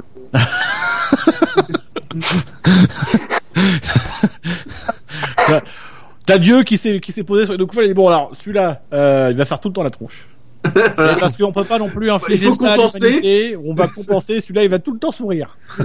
Les deux vont en gonfler certains, mais bon. On fera les Lewis Oh Hamilton entre les deux, même. mi désagréable, mi souriant. Ça va dépendre de la météo. Donc, comme on parlait de Ricciardo, in- indiquons quand même que nos auditeurs l'ont placé en quatrième position avec 2146 points, juste devant son coéquipier. Oui. Bah, une bonne course, hein. euh. Qu'est-ce, je sais pas quoi rajouter d'autre. Difficile de résister au, au- à la Mercedes de Rosberg qui était derrière, ça c'est sûr. Surpris qu'il ait pas Même pu résister si- à Alonso. Même si Rosberg a, c'est quand même signe que Ricciardo fait un très bon début de saison, c'est que Rosberg n'a, n'a pas eu, euh, n'a pas déposé Ricciardo et même quand il est arrivé derrière Ricciardo, il a très vite compris que il allait pas forcément avoir euh, arriver facilement à, le- dépasser et qu'il était plus prudent d'attendre son tour, de, de voir ça lors des au stand et de, de faire l'undercut plutôt que de tenter de le dépasser. Je crois qu'il le dépasse au 22e tour euh, et il a passé quatre ou cinq tours euh, à, à le rattraper et derrière il s'est mis, euh, je crois même d'ailleurs qu'il n'utilise même pas le DRS, il se met derrière, il va pas trop le chercher parce qu'il se dit euh, euh, bon c'est bientôt les arrêts au stand, euh, je vais pas perdre mon temps parce que avec Ricciardo je vais quand même perdre du temps. Dommage qu'il ait pas pu rattraper Alonso, en effet. Certains le- Ça aurait fait une belle bataille. Mais qui c'est qui Ouais. dit ça? Qui c'est qui dit ça? C'est Adelin. Mais alors, Adelin, tu, tu dis n'importe quoi. Tu perds complètement l'esprit. Heureusement qu'il a pas peut-être pas, le dépasser, mais au moins, au moins arriver au niveau d'Alonso, ça aurait pu nous faire une belle bagarre. Mais, mais je veux pas savoir. il veut pas, il veut pas prendre le risque surtout. Voilà ce qu'il veut dire, dis-nous. Tu as peur? Bah oui. moi, euh, euh, moi, peur. Ah, c'est- c'est- c'est- ouais, je préfère directement qu'on passe à la troisième place. Alors déjà, vous remarquez qu'il est redevenu bizarrement fan d'Alonso, parce que ça fait quand même quelques mois qu'il avait un peu trahi un peu hein, tous tous les gens qu'il connaissait. euh, en d'ailleurs un petit peu plus basculé du côté de Red Bull, hein, Dino. hein. Non, non, non. Mais, mais- ce soir, c'est la Gestapo. Hein. J'ai pas basculé du côté de Red Bull. Mon pilote préféré, c'est Vettel. Il se trouve. Il se trouve qu'il n'est pas chez Ferrari, donc j'y peux rien. Mais je, je soutiens quand même Ferrari, même si euh, j'ai eu un fou rire dernièrement parce que Ferrari, euh, c'est, ça me fait plus de peine qu'autre chose. Mais, mais voilà, je, je, je, je reste Ferrari, j'ai un stylo Ferrari dans les mains, j'ai un mug Ferrari à côté de moi, j'ai mon sac à dos Ferrari en face de moi. Ah, arrête de... as les- Est-ce que tu as les mêmes lunettes de soleil que... Oh, ah, que- J'espère que non, parce ne que me ça lance me pas sur mon drive-thru, j'ai dit. Mais alors voilà, voilà, Gus Gus qui me défend et qui insiste sur le fait que tu tords les choses. Est-ce que nous on tord les choses quand on dit que tu fais des pronostics tout simples, tout pourris même? Non, non, les gens sont témoins, c'est la stricte vérité. J'invite les gens à réécouter les derniers podcasts. Vous verrez que je n'ai jamais viré ma cutie concernant Ferrari. Là où on a quelqu'un objectivement qui euh, va dans la simplicité, l'analyse simpliste comme il fait tout le temps, euh, qui fait des pronostics simples et qui me bascule de la catégorie des tifosi à la catégorie des fans de Red Bull. Non? Méga ambiance ce soir. Joyeuse Pâques. Donc à noter quand même de- de- du côté de Red Bull que Adrian Newell n'était pas là ce week-end. Il Bosser. était, il était à Silverstone pour le, le- le début du championnat euh, du monde d'endurance avec euh, Weber euh, et Porsche. Alors euh, voilà. Je, trou- je trouve, je me permets de trouver ça un poil suspicieux quand même. Je dis ça, je dis rien. Mais il, il est- non, mais il était là-bas euh, en tant que quoi En tant que spectateur, invité, en tant que. Euh, euh, visiblement, en tant qu'invité, il est passé dire bonjour parce que l'usine, euh, il est resté à Milton Keynes. L'usine n'était pas trop loin et donc il est, il est parti faire coucou. Je, je pense invité par Porsche parce qu'il y avait Weber. Eh, salut, Marc, tu veux voir ce que fait Ricciardo Vous êtes sûr qu'avec l'accréditation, il n'y avait pas un joli contrat Porsche? Oui, t'aimerais bien Mais, ah, mais sincèrement, je me suis dit, c'est, mais, mais en fait, si véritablement la bonne relation chez Red Bull, c'était entre New Way et Weber, et que peut-être que New Way, maintenant que Weber est parti, euh, je dis, vais aller faire l'endurance. Mais c'est vrai que je, je trouve que, en tout cas, en termes d'image, euh, dans cette période-là, ça donne un peu l'impression que, euh, bah, qu'on a New Way qui, pas dire quitte le navire, mais qui fait, qui va un petit peu voir euh, s'il n'y a pas d'autres opportunités ailleurs. C'est peut-être tout simplement pas le cas. Mais, voilà, je suis, je suis insulté par Gus Gus sur le chat. Alors je, je cite Gus Gus, les gens sauront que Shinji est un manipulateur, il serait ça, parti pour ok, si travailler. vous voulez, tant que vous voulez. Manipulateur, ça, je peux l'accepter. Mais pas la suite. Il y a des choses que même moi je ne tolérerai pas. Ah Non, là, là, Gus Gus, tu tapes sous la ceinture, c'est vraiment dégueulasse. Ce SAV, le dernier SAV de l'histoire du SAV. Et comme vous allez savoir d'où c'est parti, Vous allez dire, euh, vous allez être déçus. Donc messieurs, je pense que nous avons fait le, le tour et qu'il est temps donc de passer au podium. oui. Au podium avec trois places, puisque c'est un podium de F1 et pas de WTCC. Euh... un podium de WTC, c'est à quatre places, non une qui est réservée à l'un des trois mecs qui roulent dans une autre catégorie, qui monte et que c'est généralement toujours Slayer. Mais bon, c'est pas grave. Et donc en troisième place, hein, avec 2516 points, donc 400 points de plus que Ricciardo, nous retrouvons le deuxième de la course, Nico Rosberg. Et je suis un peu déçu. Par le Euh, classement ou par euh, Euh, par le classement, Ah, mais complètement, moi. parce qu'il fait une, tr- il fait une très belle course. Bon, après il est aidé par sa voiture, mais il fait une très belle course. Enfin, Ouais, ça a été l'animateur de ce Grand Prix. Justement, j'ai envie de dire, il a pas aidé, par- il a pas été aidé par sa, par sa voiture sur le coup. Oui. Parce que faire toute la course sans télémétrie euh, de nos jours en F1, ça, c'est pas gagné, quoi. Parce que Dès le départ, donc il est parti euh, sans télémétrie et pendant la course, on a eu confirmation que qu'il y aurait pas de télémétrie. Donc du coup, on lui a demandé de d'indiquer euh, son niveau de consommation de carburant à chaque tour ou régulièrement. Enfin, lui, lui, il a expliqué que c'était pas à tous les tours, mais que c'était de temps en temps. Euh, puis à un moment donné, ça l'a saoulé, donc il a dit bon les gars, maintenant j'arrête. Tu m'étonnes. Ça prouve quand même que c'est possible de faire une bonne course à- sans télémétrie, quoi. C'est ce qu'il a dit d'ailleurs, je crois, en conférence de presse. Voilà. Donc, euh, Peut-être de quoi donner des idées euh, à la FIA. Après, euh, il a dépassé plein de plein de monoplaces, mais il faut dire que les monoplaces de- devant n'ont pas vraiment défendu, quoi. Ils n'avaient pas les armes, donc bon. C'est un, c'est un peu presque normal qu'ils se finissent deuxième au final. Même Alonso, il l'a dit, il l'a dit lors d'une interview. pourquoi je me défendrais, quoi? C'est Ça sûr que si- si- s'il y en a un qui a pas lutté, c'est Alonso. Alors lui, il a pas du tout lutté. Oh, il a fait comme s'il était pas là. Ouais, mais j'ai envie de dire, c'est, c'est, pour moi, c'est une preuve d'intelligence d'Alonso. C'est, il savait que la Mercedes était clairement supérieure en performance, en vitesse de pointe, et que de toute façon, euh, pourquoi lutter quand tu sais que ça va finir par arriver? C'était prendre des risques pour rien. Lui, il a préféré euh, continuer euh, comme ça et préserver ses pneus.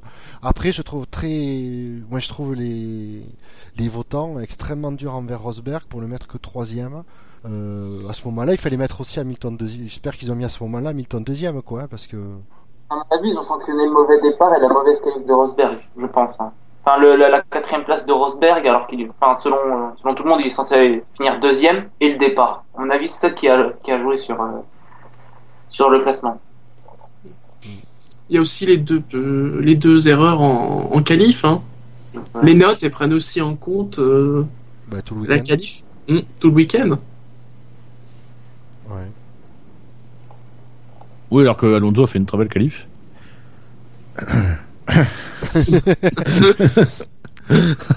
Vous sentez ma gêne hein, quand je dis ça. Vous voyez que je détourne le regard parce que je sens l'œil de Maranello qui me regarde. Ce Maranello, ils ont une grande tour avec un grand œil en feu dessus. Hein, c'est- Oui. c'est l'œil de Avec des lunettes de soleil, hein. attention. Voilà, oui, il y a, il y a un grand verre fumé devant.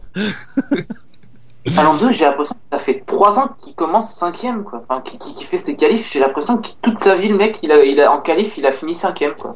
Mais le Ah, mec, quand il va à la CAF, il y a toujours quatre personnes devant lui. le mec, il va, il va aux courses, à la caisse, il y a toujours quatre personnes devant lui. bon, la petite vieille, elle est généralement derrière avec un autre caddie rouge, mais euh, sinon, euh, Je t'emmerde. non mais, là, non mais, tout de suite, tu te sens visé. J'ai deviné ton message caché. Il y a eu Massa avant. Et devine c'est qu'il a dans le caddie de la vieille. Donc, puisqu'on est parti pour parler d'Alonso, parlons donc du, deuxième, hein, qui est Fernando Alonso. Hein, 3364 points. Euh, donc voilà, Alonso qui monte pour la première fois cette saison sur le podium. On a l'impression, moi j'ai un peu l'impression sans forcer. Bah, il a réussi à gagner des places grâce à, à l'undercut. La plupart du temps, il s'est arrêté au stand avant, ce qui l'a permis de dépasser les, les, les véhicules de devant. Donc, euh, à mon avis, euh, beaucoup, beaucoup s'est joué là. Et il a fait un bon départ. Oui, il gagne deux places au départ. Euh, si mémoire est bonne, effectivement, parce qu'il il passe devant Rosberg et il passe devant Ricciardo. Puis après, il gagne une place dans leur dans, dans l'undercut en, en ressortant des stands, en ayant fait un arrêt un tour plus tôt. Il ressort des stands devant Vettel, donc il est deuxième. Puis après, il repère une place sur Rosberg en s'inclinant complètement en bout de ligne droite, en disant vas-y Rosberg, je te laisse passer. Euh, voilà. Ou alors c'était parce qu'il a été trompé. Les voitures sont grises, il les voit pas trop. La différence avec le tarmac, il a pris son virage comme d'habitude. Enfin, Ou alors c'est peut-être qu'il a signé un pré-contrat chez Mercedes. Sinon, il a cru que c'était une McLaren qu'il avait pris, mais non. T'imagines hey, Hamilton, Alonso chez Mercedes l'année prochaine. Oh là là. Moi, sincèrement, ça commence à me faire rêver. Si tu mets Rosberg chez Ferrari. Non J'ai pas dit ça. C'est une question, c'est pas une affirmation. C'est une question. Je, je, je verrai Rosberg plutôt dans une écurie euh, à moteur Renault. Ah, avec un Voilà. taureau rouge dessus. Ah, ça, ça, euh, c'est toi qui le vois. Euh, après, maintenant, est-ce que c'est Toro Rosso ou Red Bull C'est à vous de me dire. Mais Mais par contre, il faudrait que quelqu'un de chez, de chez l'une de ces écuries vienne euh, chez Ferrari. Et qui ça pourrait être? Je ne sais pas. Je cherche encore. Sébastien vient nous sauver. Donc oui, moi, moi Alonso, j'ai vraiment l'impression que euh, je trouve qu'on a un petit peu surréagi euh, à Bahreïn, euh, voilà, sur le, le mauvais résultat. Alors, il y a eu une, une, Ouais, une- enfin, on- il y a eu une mini polémique euh, parce que moi les- l'image m'avait euh, m'avait sauté aux yeux quand j'avais regardé le Grand Prix puis euh, j'ai pas eu l'occasion de la regarder puis j'étais pas dans l'émission. Euh, et j'ai l'impression que personne n'avait remarqué sur la ligne d'arrivée à Bahreïn on a Alonso qui lève le poing en l'air il finit neuvième hein, il lève le poing en l'air comme s'il avait gagné donc il y en a certains qui ont interprété ça comme un, un brin de sarcasme de la part du pilote espagnol envers son stand euh, et lui Alonso en arrivant à Shanghai s'est dit non mais oui parce que c'est la neuvième place c'était comme une victoire la course avait été bien c'était pour euh, les, les, les ingénieurs étaient sur le sur le muret c'était pour les saluer parce qu'ils ont fait du bon travail voilà. on remarquera que là il l'a pas fait je, je je crois pas Non. donc il était moins bien content du travail des ingénieurs Ouais, c'est mieux, mais euh, on n'a pas l'impression non plus que la Ferrari ait vraiment euh, regagné du terrain sur la Mercedes, quoi. Mais alors, je, je pense que euh, c'est spectaculaire justement parce qu'il y a eu Bahreïn avant, mais que finalement c'est plus ou moins dans la lignée de ce que montre Ferrari depuis le début de saison. C'est pas une voiture qui est loupée, c'est une voiture qui est plutôt performante, qui a des qui a des qualités, qui par contre est très loin derrière Mercedes et qui euh, va potentiellement se bagarrer avec Red Bull jusqu'à la fin de saison pour savoir qui sera la, deuxième meilleure. Mais c'est une équipe, c'est une, une, une voiture qui est pas si mauvaise que ça. Elle a été particulièrement mauvaise à Bahreïn, mais c'était pas son terrain de jeu. Là, sur un circuit où ça demande un peu plus d'appui et, et, et, de souplesse, bah là pour le coup, euh, la voiture s'en est plutôt bien sortie dès les essais libres et on a retrouvé Alonso qui, moi sincèrement, j'ai pas eu l'impression qu'il ait véritablement forcé en course. Quand euh, Ricciardo est revenu sur la fin, bah on, il a il a ménagé un peu l'écart, il a il a, l'a pas attaqué, mais il, voilà, il a il a essayé de limiter la remontée de, de Ricciardo. Mais voilà, il, il, il a fait le, le job avec une voiture qui était plutôt pas mal euh, ce week-end. Oui, d'ailleurs, il- on avait vu l'état en essai libre, on voyait qu'il était euh, à l'aise avec sa voiture sur, sur le circuit de Shanghai. Il était en tête des temps, ouais, avec les Mercedes. Donc, euh, j'ai à dire, le, le- sa troisième place, effectivement, n'est pas une surprise. Alors, sur le, euh, comme tu dis, euh, on a l'impression qu'il n'a pas forcé. C'est surtout que du coup, il n'a pas, il a pas doublé pilote en piste. Donc, effectivement, il n'y a pas eu de bagarre, ça s'est joué tout à la stratégie. Donc, c'est peut-être cette impression, euh, ça- ton impression vient de là. Après, oui, euh, bon week-end. Effectivement, je pense que c'est euh, après le, mauvais résultat de Bahreïn, euh, comme tu l'as très bien dit, où la Ferrari n'est pas du tout à l'aise, si c'est pas son terrain de jeu. Mais dès que le circuit est plus, plus adapté à la voiture, on voit qu'ils font des résultats. Ça... Faut pas les enterrer. hein. Ouais, Alonso, parce que Kimi. Euh, Mais, alors- Oh là là. mais même Kimi, moi j'y crois. Kimi, je pense que Kimi d'ici la fin Oui. de saison. S'il arrive euh, à s'habituer à sa voiture, euh, Oui, et que les conditions sont bonnes, Je, je dis ça, je dis ça bien sûr en plaisantant, mais euh, d'ailleurs on a j'attends que ça que Kimi euh, trouve, euh, trouve trouve le bon réglage pour sa voiture et En fait, il faut peut-être ne pas le payer. Oh, Parce que quand on ne le paye pas, il fait des bons résultats. non mais il devrait aller voir son ancien coéquipier Grosjean. Si vous savez- c'est- Grosjean avait ce problème-là l'année dernière, à tout le début de saison. Il disait je trouve Non, pas mais- le bon non, mais- réglage, je trouve pas le bon réglage, je trouve pas le bon réglage. Et une fois qu'il a trouvé, regarde ce qu'il a fait à la, à la fin. ils se parlaient déjà pas quand ils étaient coéquipiers, alors maintenant qu'ils le sont plus, euh, Justement, tu te souviens du bon vieux temps? Bon, mais on oublie. ils ont dû échanger deux phrases en une saison, voire deux. Alors bravo pour ton gamin, oui, joyeux anniversaire à mon avis. Ouais, quelque chose comme ça. Ou alors, euh, il y a ta voiture qui est garée à mon emplacement sur le parking. ouais, plutôt. C'est hein. possible. Tu, tu la bougeras pas parce que je l'ai déjà bougé moi-même. J'ai euh, j'ai roulé dessus en fait parce que j'ai un gros 4x4 et toi t'as une Smart donc euh, ça, je t'avoue que ça a été facile. Euh, par contre, je t'ai laissé 2 euros dedans parce qu'au début j'ai cru que c'était le parc-mètre et euh, donc j'ai mis 2 euros. Et en fait je me suis rendu compte c'était ta voiture, il y avait écrit RG derrière. C'est pas possible. Ça peut pas être 2 euros. Pourquoi? Parce qu'on est à Enstone. Donc c'est pas des euros. Oui, non parce que Ah, non, ah. non, parce que le parking il se trouve. Tu euh, euh, démasqué, Fantomas. Mauvaise ambiance. ça se trouve le parking il se trouve à Calais et après ils font tout le reste en shuttle et puis euh, à pied. Ça se trouve. Ah, ah, ah, T'as pas d'argument pour contrer ce super argument foireux. Et donc, sur cette, euh, ce grand moment de radiophonie, je vous propose de passer au vainqueur de notre classement, qui est également le vainqueur du Grand Prix. C'est Lewis Hamilton, premier avec 3643 points. Précisons donc que pour le Britannique, c'est pas, euh, c'est la troisième fois de suite qu'il est, qu'il est mis premier dans le, le- le top 10 du SAV, mais que c'est la première fois qu'il récolte autant de, autant de points de la part des auditeurs. Tout comme Alonso, hein, qui pour la première fois était deuxième à notre classement et avec 3364 points, qui a battu assez largement d'ailleurs son, son, son nombre de, de, de points. Je crois que au cumulé, il a mis autant de points cette semaine dans le vote des auditeurs que lors des trois premiers Grands Prix. Donc bravo Fernando. Et donc bravo euh, Lewis Hamilton qui remporte là euh, sa, sa 25e victoire. Il égale euh, Jim Clark et, euh, et Niki Lauda. Niki Lauda. Que dire, il a été royal. Euh... Ah, Il y a bah, parce qu'il est britannique. bah, alors, Oh la bah, vieille oui. vanne pour Bah, il a fait une course à la Vettel. Il a été grand. Mais il a jamais été aussi heureux. Bah, Alors que moi j'avais cru comprendre que c'est quelqu'un qui serait pas heureux de dominer. Bon, j'ai dit ça. Mais bien Je sûr. dis rien. Oui, mais c'est- oui, non, mais c'est l'hypocrisie de la chose. C'est quand, quand t'es du, des coups de doute, suivant si t'es devant ou derrière la barrière, c'est t'as pas le même avis. Il fait un bon départ, ça peut paraître évident, mais au moins il évite le panier de crabes euh, du début de course. Non, euh, franchement, euh, Rien à dire. euh, et après, avec une voiture dominatrice, il gère. Et... Voilà. Mais ce qui est bien, c'est que cette année, on, on voit vraiment tout le travail qui a été accompli ces dernières années. C'est un pilote qui, bon, il a la voiture aussi qui lui permet de le faire, mais il a quand même un coéquipier qui a la réputation d'être un peu plus économe, un peu plus stratège et compagnie, et qui, là, cette année, arrive à attaquer avec sa voiture, à économiser les pneus, à économiser du carburant, à... il est devenu vraiment complet. Euh, et tout ça, ce travail-là, il a été fait ces dernières années, euh, des années où il a appris de ses erreurs, où il a été un petit peu dans le dur.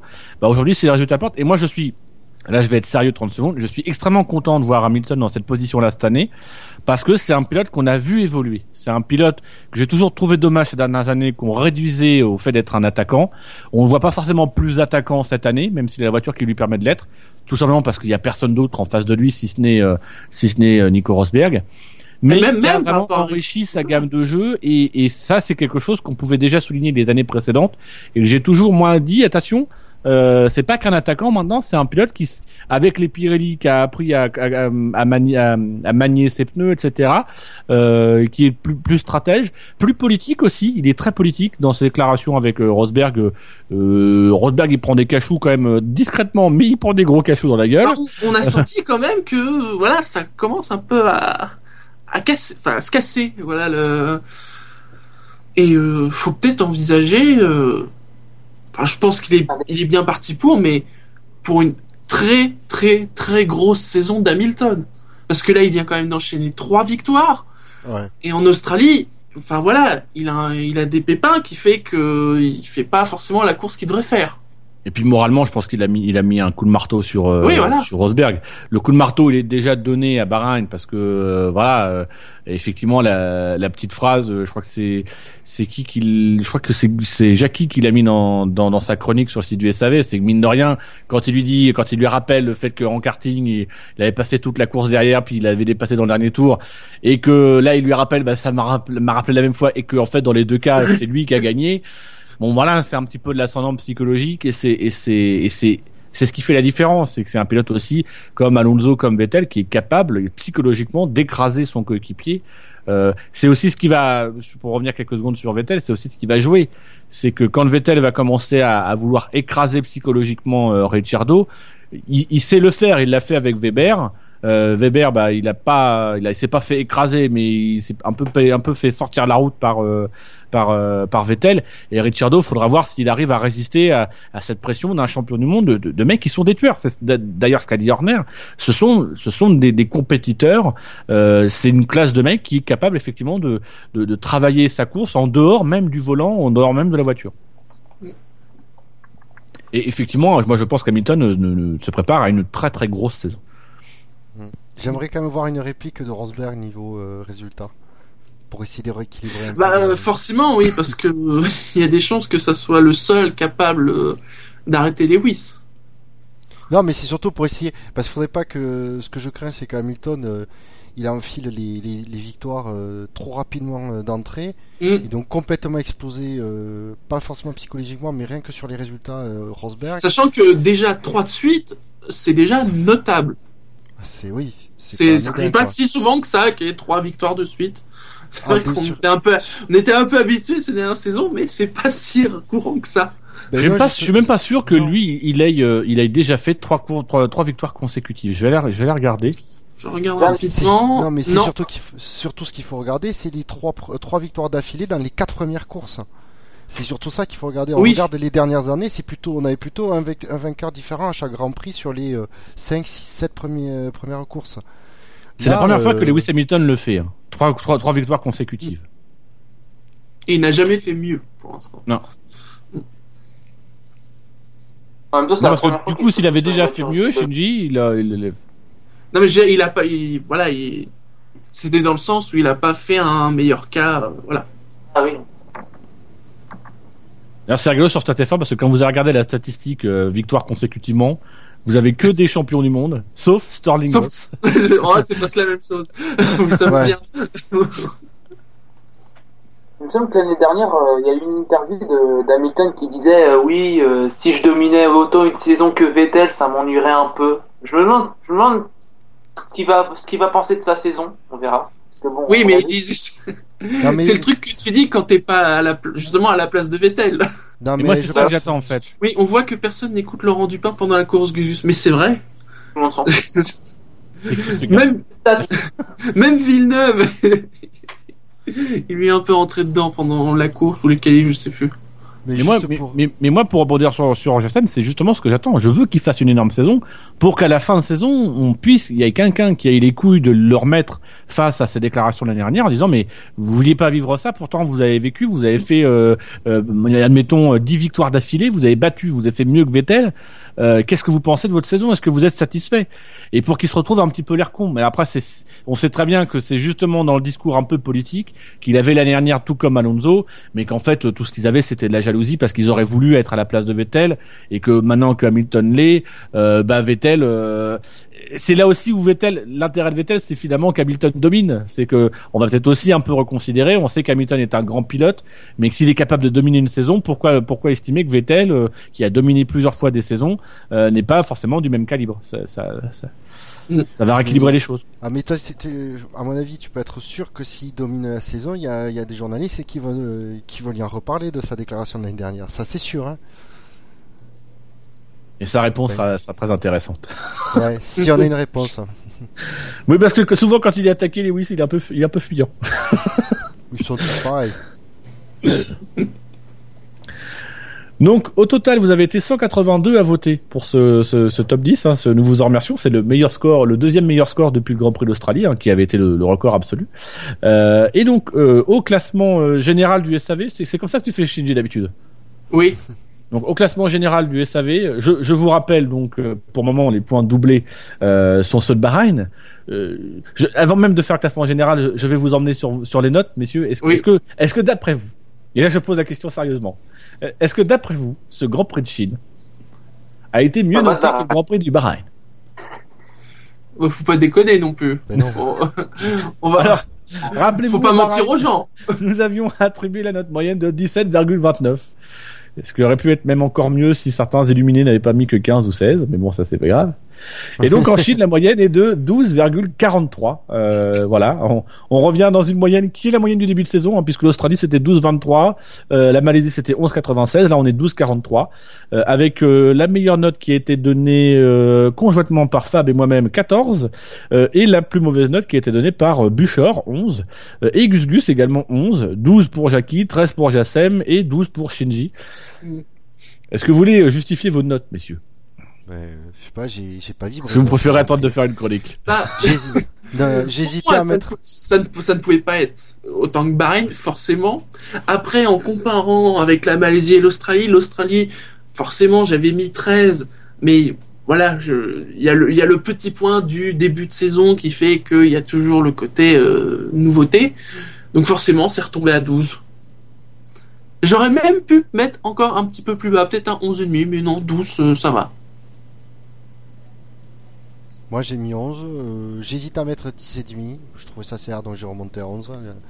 Euh, c'est. euh, non, j'ai pas vibré devant ce Grand Prix. Pourquoi j'ai mis moins que la Malaisie? Parce que je trouvais que j'avais un peu plus d'excitation dans la Malaisie. Est-ce que c'est parce que c'était le deuxième Grand Prix ou pas? Est-ce qu'il y a eu l'effet Bahreïn avant ou pas? Mais voilà, comme je dis, heureusement que j'avais fait une bonne nuit de sommeil avant, sinon je me serais endormi. hein. Oui. Alors moi, je dois dire que je me suis levé à 5h30 du matin. Euh, et que j'en ai profité pour regarder les qualifs que je n'avais toujours pas vu et les essais libre 3 que je n'avais toujours pas vu. Donc le dimanche matin j'ai fait essais libre 3, qualif, course.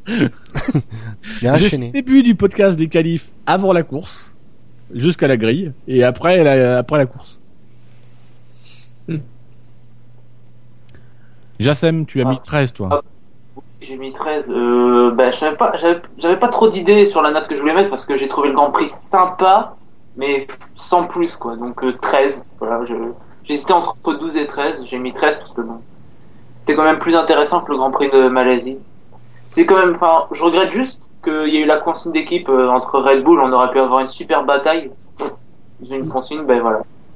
C'est tout, donc 13. euh. Un, ouais. grand, un grand prix moyen. Arrêtez les gars, c'est pas des conseils des culs. Non, mais... Par contre, Dino, tu peux t'expliquer sur ta note de 14 Mais non, mais Oui, mais en même temps, lui, on connaît sa grille. Mais hein, non, mais vous, vous avez remarqué que moi j'utilise un gradient qui est plutôt étendu. je suis allé de 12,3 à 19,9. Donc ça me laisse, un- pour le coup, moi j'ai de la marge. C'est-à-dire que vous qui avez parfois mis 15, 16, 17 pour Bahreïn, il va vraiment falloir une super course pour vous mettiez au moins 17. Donc vous êtes obligé de, naviguer à coup de dixième. Moi je peux jouer à- un petit peu à coup de poing. J'ai mis 14 parce que je trouve que ce Grand Prix, mine de rien, a été intéressant. Il a notamment été rendu intéressant par le fait qu'on avait une Mercedes euh, qui était quatrième, qui s'est un peu gaufrée au départ, euh, enfin qui a eu quelques difficultés au départ, et derrière qui est remonté. Il y a eu, sans forcément qu'il y ait de l'action en piste, en tout cas, il y a eu une course qui a été intéressante à suivre. Euh, moi, j'y ai pris plaisir à euh, attendre les stratégies, attendre euh, de dire tiens, lui il va faire l'undercut et compagnie. Euh, même si dans les stratégies, il n'y a rien eu de à niveau stratégie en ce moment, c'est c'est que dalle. Euh, mais voilà, après ça n'a pas été la plus belle la plus belle course, mais j'ai 5,9 points de marge oui, oui, jusqu'à ma meilleure note. Quoi. Oui, c'est sans doute pas la course dont on se souviendra en... de cette saison, non. pour l'instant. Mais surtout qu'elle passe après. Donc, euh, Oui. Mais après, enfin, sincèrement, je, je, le- je le dis d'autant plus pour, pour ceux qui n'ont pas lu ma, ma chronique, euh, je vais quand même m'expliquer sur le, le 19,9 que j'ai mis lors de la dernière Non, émission. tu vas pas le faire à chaque émission. Non, non, mais non, mais je, je, le, je leur euh, je leur redirige vers ma chronique, mais Mm. j'ai mis 19,9 parce que je pense qu'on peut pas faire mieux et, et sincèrement, aujourd'hui, on, on voit en Chine, euh, bah oui, c'est le standard des courses qu'on va avoir cette saison, c'est plutôt les courses du Grand Prix de Chine, de Malaisie et d'Australie, plutôt que Bahreïn. Euh, je suis pas sûr cette année qu'on revive un deuxième Bahreïn. On va plutôt avoir des courses un petit peu mieux, un petit peu moins bien que la Chine, mais globalement, on va être dans, on va être dans ces eaux-là. Faut, faut, il va falloir se- s'en contenter, je pense. je pense que ce sera un peu mieux parce que bon, en Chine c'était assez spécial. c'était la, la première fois de l'année où on entendait autant parler des pneus en fait. Alors que c'était pas trop le cas lors des précédentes courses. À mon avis, euh, le Grand Prix de Chine c'était un peu ce qu'on pouvait retrouver au début de l'année dernière. Je pense que ça ira quand même mieux dans des circuits un peu plus chauds comme l'Espagne. Alors la Chine, on a sur- surtout parlé plus que des pneus, on a parlé des marbles. Euh, Ouais, du graining. Ces, ces petites peluches de gomme. Voilà. Euh, on n'est pas, on n'est pas quand même dans les, dans les mêmes problèmes que l'an dernier. Euh, c'était quand même non voilà pas, pas au niveau des c'est pour ça que je que, que Voilà. j'insiste sur le fait que c'était on n'a pas vraiment parlé des pneus en eux-mêmes parce que finalement il n'y a pas eu de il y a pas eu de, de de chute de performance et compagnie c'est plus vraiment les marbles un problème Mm. que devait éliminer Pirelli qu'on a retrouvé C'est cette cette semaine parce que alors ça a été expliqué par Pirelli les températures étaient particulièrement fraîches les Mm. pneus sont particulièrement durs donc dans ces conditions là le pneu glisse beaucoup ça fait du graining et le graining bah ça va laisser des dépôts de gomme euh, sur la piste euh, donc voilà, c'est surtout c'est ce type de problème de pneus qu'il y a eu euh, et qui a un tout petit peu annihilé quand même les, tentatives de dépassement. Voilà, c'est et clairement il y en avait qu'un seul qui pouvait vraiment dépasser les yeux fermés, c'était Rosberg. Les autres devaient quand même bien réfléchir. Et même Rosberg, par moment, a, un petit peu réfléchi derrière certains pilotes pour pas trop dépasser parce qu'il y avait les marbles et que c'était peut-être pas la bonne idée de, se pourrir les pneus pour ça. Donc voilà, au classement du SAV. Donc ça la reste toujours hein, le Grand Prix de Chine qui est le, le, le Grand Prix avec les points doublés. Non, Et donc, le Grand Prix de Bahreïn. pour- Oui. c'est pareil. Euh, Et donc nous avons Lewis Hamilton avec 106 points en tête devant Rosberg 94 points, Ricciardo 63, Hülkenberg 42 et Execo avec euh, Alonso 42. Mais Alonso est mieux placé parce qu'il a une deuxième place dans notre classement. Euh, dans le alors au, au championnat des équipes, nous avons Mercedes qui a 200 points tout rond. Oui, Euh, Red Bull 100 points tout rond tout rond. et Force India. Je vous laisse deviner combien ils ont de points. 66, 66. pas tout rond. Suivent Williams, Ferrari, McLaren, Lotus et Toro Rosso avec un point. Du côté du vrai classement, celui qui va compter pour la... l'autre, l'autre. Oui, l'autre classement. Ouais, voilà. Le vrai classement qui compte, c'est le nôtre. Bah, ouais, bon, je- on sait pas si le SAV va survivre à cette émission, Shinji. Donc, nous avons Nico Rosberg qui est toujours en tête avec seulement 4 points d'avance sur Lewis Hamilton, 75 points. Les 75 points, ce sont ses trois dernières victoires parce qu'il avait abandonné lors du premier Grand Prix. En C'est- troisième, C'est terrible quand même. oui. En troisième position, déjà, déjà bien largué, nous avons Fernando Alonso qui reprend euh, l'ascendant sur Nico Hülkenberg, 41 points, Hülkenberg 36 points, et Vettel est cinquième avec 33 points. Mais effectivement, Ricciardo n'est pas trop loin avec 24 points en sixième position. Du côté des constructeurs, nous avons 154 points pour Mercedes, 57 pour Red Bull, 54 pour Force India, 52 pour Ferrari, et suivent McLaren, Williams et Toro Rosso. À noter donc que Lotus, eux, auraient pu avoir l'opportunité de marquer ses premiers points ce week-end, mais ça n'a pas été le cas. c'est quand même serré derrière Mercedes. Oui, Derrière Mercedes, c'est vrai. je, je, je trouve personnellement la domination de Mercedes encore plus effroyable que celle qu'on pouvait craindre euh, de Red Bull les, les quatre dernières années parce que la Mercedes ils sont bons dans tous les secteurs du jeu. Red Oui. Bull ils avaient des ils avaient des petites failles. La fiabilité par moment était pas au rendez-vous. Ils avaient pas tout le temps les deux voitures euh, correctement à l'arrivée euh, et puis ils La avaient un déficit en vitesse de pointe qui pouvait Ouais. les mettre en difficulté sur certaines courses. Là, Mercedes, ils sont, ils sont devant dans tous les secteurs du jeu. Euh, voilà, Euh, en vitesse de pointe, en fiabilité, On en, verra. en, en- on verra sur la fin de saison, mais là, quand même, sur les quatre premiers grands prix, euh, c'est clairement, il y a très peu de raisons que d'un coup la fiabilité se mette à plus fonctionner, quoi.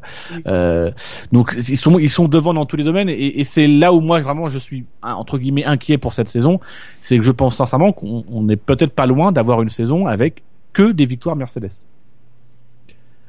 Après, euh, si ça donne une saison euh, avec une vraie bataille entre Rosberg et, euh, et Lewis Hamilton, pourquoi pas quoi. Ça- beaucoup de Oui, gens beaucoup de peut. Voilà. Oui. En 88, tout le monde a de souvenirs, alors qu'il y a eu 10 podiums pour, faire- pour McLaren, 15 victoires sur 16. Tout le monde a de bons souvenirs de cette saison. Donc, euh, Juste Là, parce voilà. le duel. oui, voilà. Alors que à l'époque de Red Bull, on savait tous que voilà, il y a, il y a, y a pas, y avait pas de combat quoi. On savait tous que Weber était complètement largué par rapport à Vettel. Donc on savait tous que voilà, au final, c'est Vettel quoi. Enfin, Vettel allait dominer tout seul sans vraiment avoir de challenger. Alors que là, il y a quand même un duo, il y a quand même un duo à peu près équilibré. Donc ça peut donner de bons, une bonne Eh, saison. le truc, c'est que ce duel, on l'a eu qu'à Bahreïn. Mais pour Ouais. l'instant, Parce que oui, pour, non, mais ça serait bien mais qu'en Espagne, pour le Rosberg moment, ce, gagne. ce duel, malheureusement, en qualif, on- il n'a pas forcément eu lieu parce que les pilotes se sont toujours, euh, si ce n'est à Bahreïn, encore une fois, mais sinon les pilotes se sont Enfin, Hamilton s'est souvent facilement qualifié en pole position devant Rosberg. Euh, en course, en Australie, il peut rien montrer. En Malaisie, il enfonce euh, Rosberg comme pas possible. À Bahreïn, là, c'est beaucoup plus serré, mais quand même, euh, avec une voiture qui est moins rapide, etc., il finit quand même devant Rosberg. Euh, en Chine, il est devant parce que Rosberg, euh, il se foire en qualif et qu'il est derrière, il est obligé de cravacher en course. Pour le moment, le duel, il a eu lieu qu'à Bahreïn, mais au championnat, il n'y a pas vraiment de duel. Mm. Il y a quand même trois victoires à une, hein, euh, Ouais. trois victoires à une et trois pole positions à une. Euh, c'est un, c'est un miracle aujourd'hui si Rosberg est en tête du championnat. Après, il faut Ouais, voir faut sur la voir. fiabilité et sur. euh, ça peut jouer comme ça, mais euh,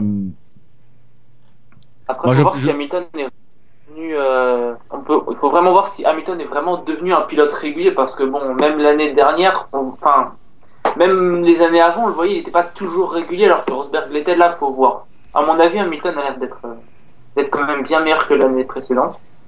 Donc, euh, faut voir, faut voir si Rosberg arrive à, à relever le niveau.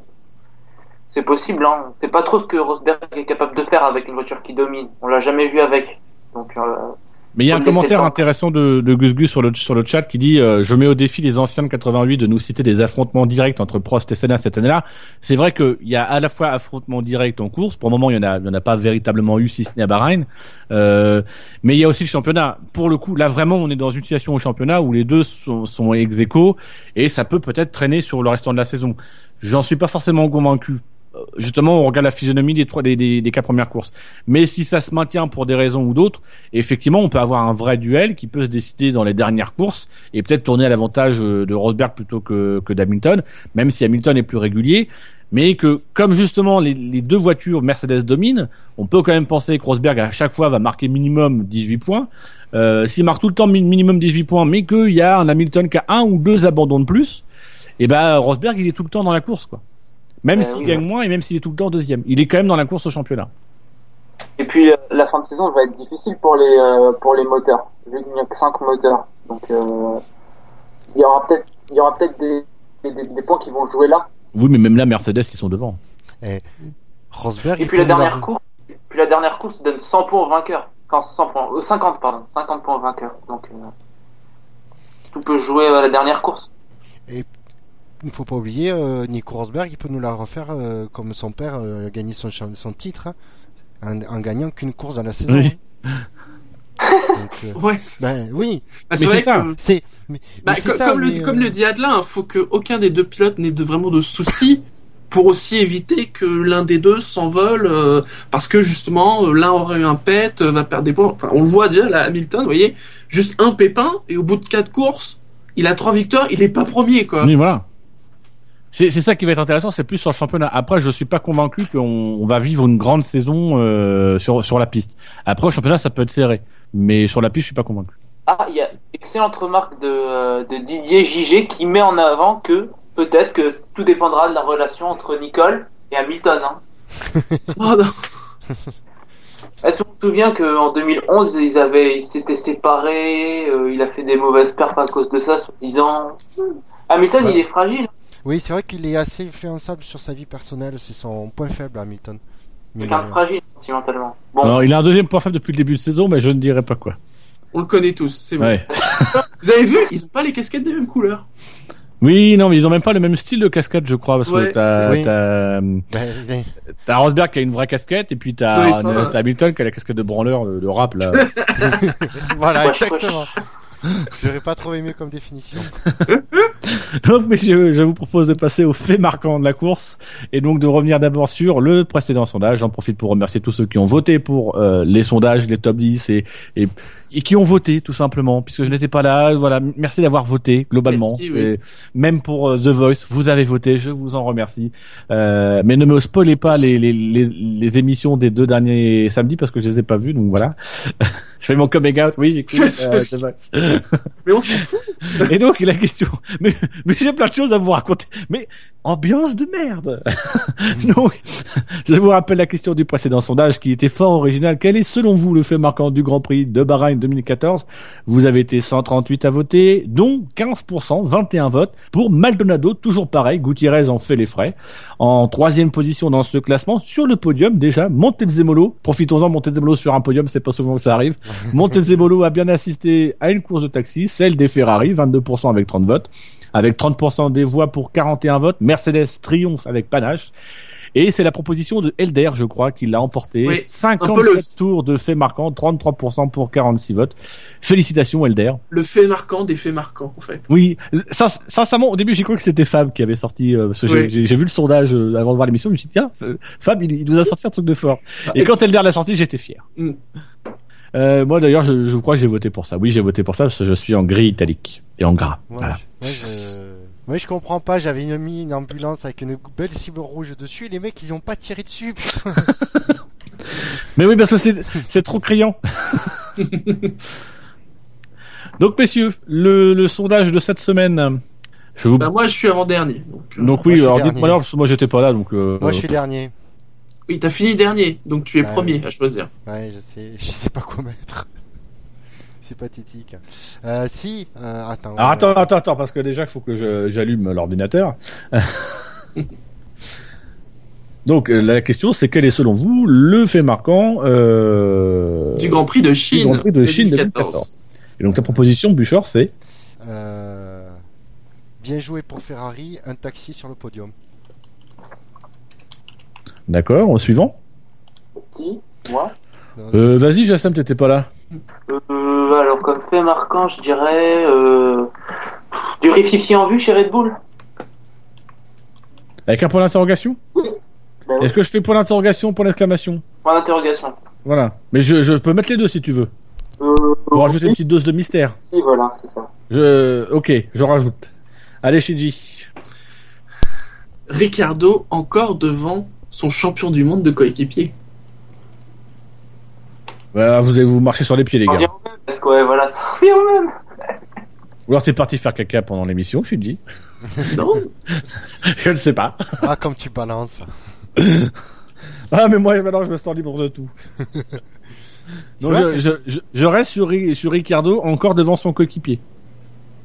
Oui T'es sûr? Son champion du monde de coéquipier. Son champion du monde. Ouais, pfff. Ouais, mais c'est Tu as rajouté c'est des trucs, Shinji, là. ça fait long.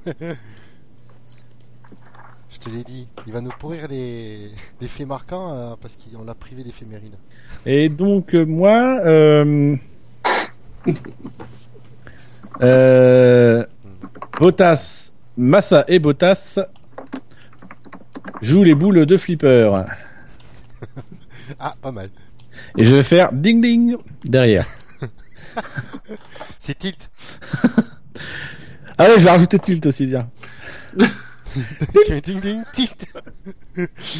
Donc, le sondage euh, est le suivant. Quel est, selon vous, il faut que j'aille le récupérer, euh, je sais pas où. euh, je- Pff, cette émission, c'est n'importe quoi. C'est pas vrai. Il n'y a, Ah pas bah, de- y a pas de vrai leader, il n'y a rien. C'est c'est- Mais c'est bon, il a. pour une fois, Alors. le présentateur, ça se voit. hein. Quel est selon vous le fait marquant du Grand Prix de Chine 2014 Vous avez une quinzaine de jours pour euh, partager avec nous et voter. Vous avez le choix entre ces quatre propositions. Bien joué pour Ferrari, un taxi sur le podium. Du rififi en vue chez Red Bull. Point d'interrogation pour l'exclamation. Massa et Bottas jouent les boules de flipper. Ding ding tilt. Ah, c'est pourri. Ah, c'est c'est génial, j'adore. Et enfin, Ricciardo encore devant son champion du monde de coéquipier. Euh, merci d'avance de, de, de voter. Et puis, euh, pour ceux qui sont sur live, vous pouvez déjà voter. Hein. Je constate d'ailleurs que je suis le premier ex aequo avec une voix. Euh, merci. Euh, merci moi. Oui, il le dit sur le chat, c'est même trois semaines, parce que c'est dans trois semaines le Grand Prix d'Espagne. Quoi, c'est dans trois semaines? Eh ouais, on va être là. Oh putain, c'est les vacances. Alors, messieurs, c'est l'heure des drive-through. Est-ce que vous avez des petits drive-through J'en ai un, j'en ai un, j'en ai un, j'en ai un, j'en ai un. Donc, je, Jassem, je crois que tu as un drive-through? Non, ah, Ils savent pas compter en Chine, c'est pour ça que je l'ai pas mis en fait marquant, c'est parce que je voulais le mettre en drive-through. Est-ce que tu as un drive-through? Non mais sérieux, c'est pas sérieux, c'est pas Richard, sérieux justement pour Richard, dire le si tôt. Bon, vas-y, Shinji, vas-y, je serai sérieux, même Non malgré mais ta traîtrise. c'est pas sérieux quoi. De quoi qui est pas Ah. sérieux Bah de brandir le drapeau à damier euh, un toit à l'avance. Ah oui, oui, c'est vrai, on en a pas parlé. Alors peut-être qu'il dormait, je sais pas. je- C'est pour ça que j'avais pas parlé parce que je savais que j'en parlerais dans les drive-through. Et vous vous rendez compte, la dernière fois que c'est arrivé, c'était en 78. C'était au Grand Prix d'Argentine. C'était euh, Fangio qui a brandi le drapeau à damier devant, euh, je crois, c'est Peterson qui était cinquième. Et pareil, ils ont ils ont calculé donc euh, un tour avant. Alors moi j'ai un un cas plus récent mais qui est une application euh, un peu différente. Euh, c'est le cas du Grand Prix du Brésil. Je vous retrouve bien l'information. Euh, c'est le Grand Prix du Brésil. bah justement je l'ai plus. Oui c'est le Grand Prix du Brésil 2002 où on avait Pelé qui était trop trop trop, trop occupé à discuter euh, sur sur la guérite, qui a oublié d'agiter le drapeau Ah. à damier au passage sur la ligne d'arrivée de Michael Schumacher et de son frère Ralph et qui ne l'a agité au copassage de la voiture suivante. C'était Sato qui était euh, qui était lui à un tour je crois. Euh, mais là, il n'y avait pas eu de- d'incidence parce que c'est euh, le drapeau avait, à, à damier avait été agité avec du retard, pas avec de l'avance, mais avec du retard. Donc, on avait pris le classement de. Ah oui. Non mais c'est vrai, on la fin de la- que c'est aussi voilà, c'est la dernière fois qu'il y a eu une erreur. Hmm. Non. Et ça s'est passé, ça s'était passé un dimanche de Pâques. Ah ah, Donc, il y a peut-être un truc avec les dimanches de Pâques. peut-être. Je dis ça, je dis rien. Ils bouffent trop de chocolat, donc euh, ils oublient le drapeau à damier. C'est chocolat noir, chocolat blanc. Oh là là Non, voilà, c'est rare, mais c'est étonnant, quoi, quand même. euh. Ils se sont pas expliqués, d'ailleurs, vraiment, pourquoi ils s'étaient gourés. Alors notez quand même que ça a une petite incidence sur le classement, mais pas sur le championnat, puisque Kobayashi qui a fait un, un dépassement, euh, un dépassement sur Bianchi en toute fin pour la 17e place, s'est vu privé de ce dépassement puisqu'on a pris le classement à la fin du 54e tour, Euh, mais ça n'a pas d'incidence pour le championnat que le championnat pilote et constructeur puisque il y a de meilleurs résultats euh, pour pour pour tout le monde. Mm. Bouchard, euh, Chassamet, est-ce que vous avez d'autres euh, d'autres euh, est-ce que vous avez un drive-through Euh, non, j'en ai aucun. Aucun drive sous particulier. Non. Non, moi donc je, je vais en faire un moi. C'est, c'est- Euh, voilà. vas-y, ouais. J'ai pas de drive-through, la FIA a rien fait. Alors moi, je serais tenté de mettre un drive-through à mes petits, camarades pour acte de mauvaise camaraderie, sabotage en règle avant une émission. Oh, Mais je vais en mettre un euh, euh, un peu aux journalistes, aux commentateurs, euh, aux, gens aussi qui regardent la F1 et qui ont, je trouve, et se sont rapidement empressés de juger euh, Marco Mattiacci. Ça fait ça fait chanteur mexicain Mattiacci. Sur le fait qu'il avait les lunettes, etc. J'ai trouvé ça ridicule de, de, de tout de suite commencer un peu à gloser et à cancaner sur euh, cancaner, c'est un nouveau mot du dictionnaire, euh, cancaner sur euh, sur les lunettes euh, du nouveau directeur de l'écurie Ferrari et de commencer à dire que même déjà dès qu'on avait cité son nom que c'était quelqu'un qui était pas forcément très connu et compagnie. Euh, Enfin voilà, je, je- laissons-lui le temps et puis. Ben voilà, le jugeons pas simplement sur des lunettes. Enfin, j'ai trouvé mais ça d'une d'une analyse, mais du niveau zéro, mais zéro. Euh, on va le juger sur son résultat au bout d'un an ou deux ans, s'il reste là euh, pendant toute cette durée, parce qu'il n'est pas dit que Ferrari cherche pas peut-être un nom un peu plus ronflant. Euh, et puis, enfin, sincèrement, c'est que ce soit quelqu'un qu'on ne connaisse pas. euh, après tout, Christian Horner, on le connaissait pas, Eric Boulier, on le connaissait pas. Euh, voilà, la, la, force de la F1, que ce soit pas non plus un, un sportif. Hein. Bernie Ecclestone a quand même été un dirigeant d'équipe qui a eu quand même mine de rien une petite réussite puisqu'il a quand même contribué à redorer le blason de Brabham. Euh, et mine de rien, il a jamais été véritablement sportif, même s'il a été pilote, mais il s'est très vite converti dans le business. Euh, on a des patrons d'équipe qui sont qui sont des très bons et c'est pas non plus une tare que de ne pas être euh, issu d'un département sportif, mais d'être issu du département commercial. Il a peut-être des idées en termes de structure, comme l'a dit Alonso, c'est pas lui qui va changer les ailerons, etc. Lui il est là pour donner une organisation, une structure, pour faire un peu l'état des lieux de, de ce qui fonctionne pas. Euh, et après tout, c'est ce qu'on demande, de, ce qu'on demande avant tout à un directeur d'équipe. Donc attendons simplement avant de juger, et puis surtout quand on jugera, jugeons-le sur des choses véritablement tangibles, t- tangibles plutôt que les lunettes. Euh, voilà, moi aussi ça m'a fait rire de le voir avec ses lunettes.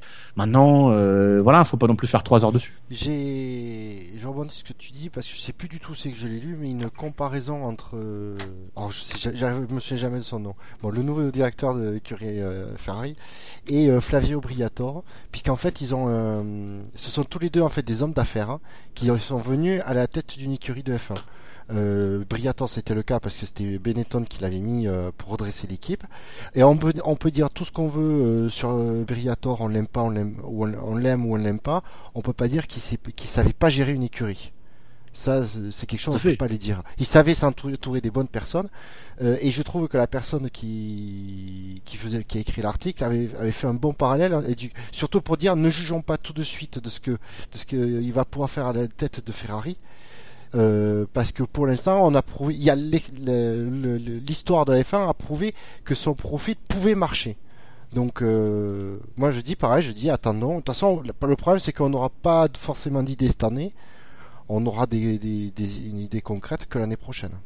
Et puis surtout, c'est passé sous silence que on, vient quand même de- d'avoir deux patrons d'écuries qui se sont d'écuries historiques qui se sont fait lourder euh, parce que Dominicali s'est fait lourder. C'est Dominicali et Whitmarsh qui se font lourder par leur équipe et qui eux sont du sérail. C'est des mecs de l'intérieur qui ont été élevés au biberon dans leurs écuries et, et c'est tout simplement l'échec de la promotion interne. C'est qu'à un moment donné, à un poste de manager, on ne peut pas. Moi, c'est quelque chose que je, je répète régulièrement dans le SAV.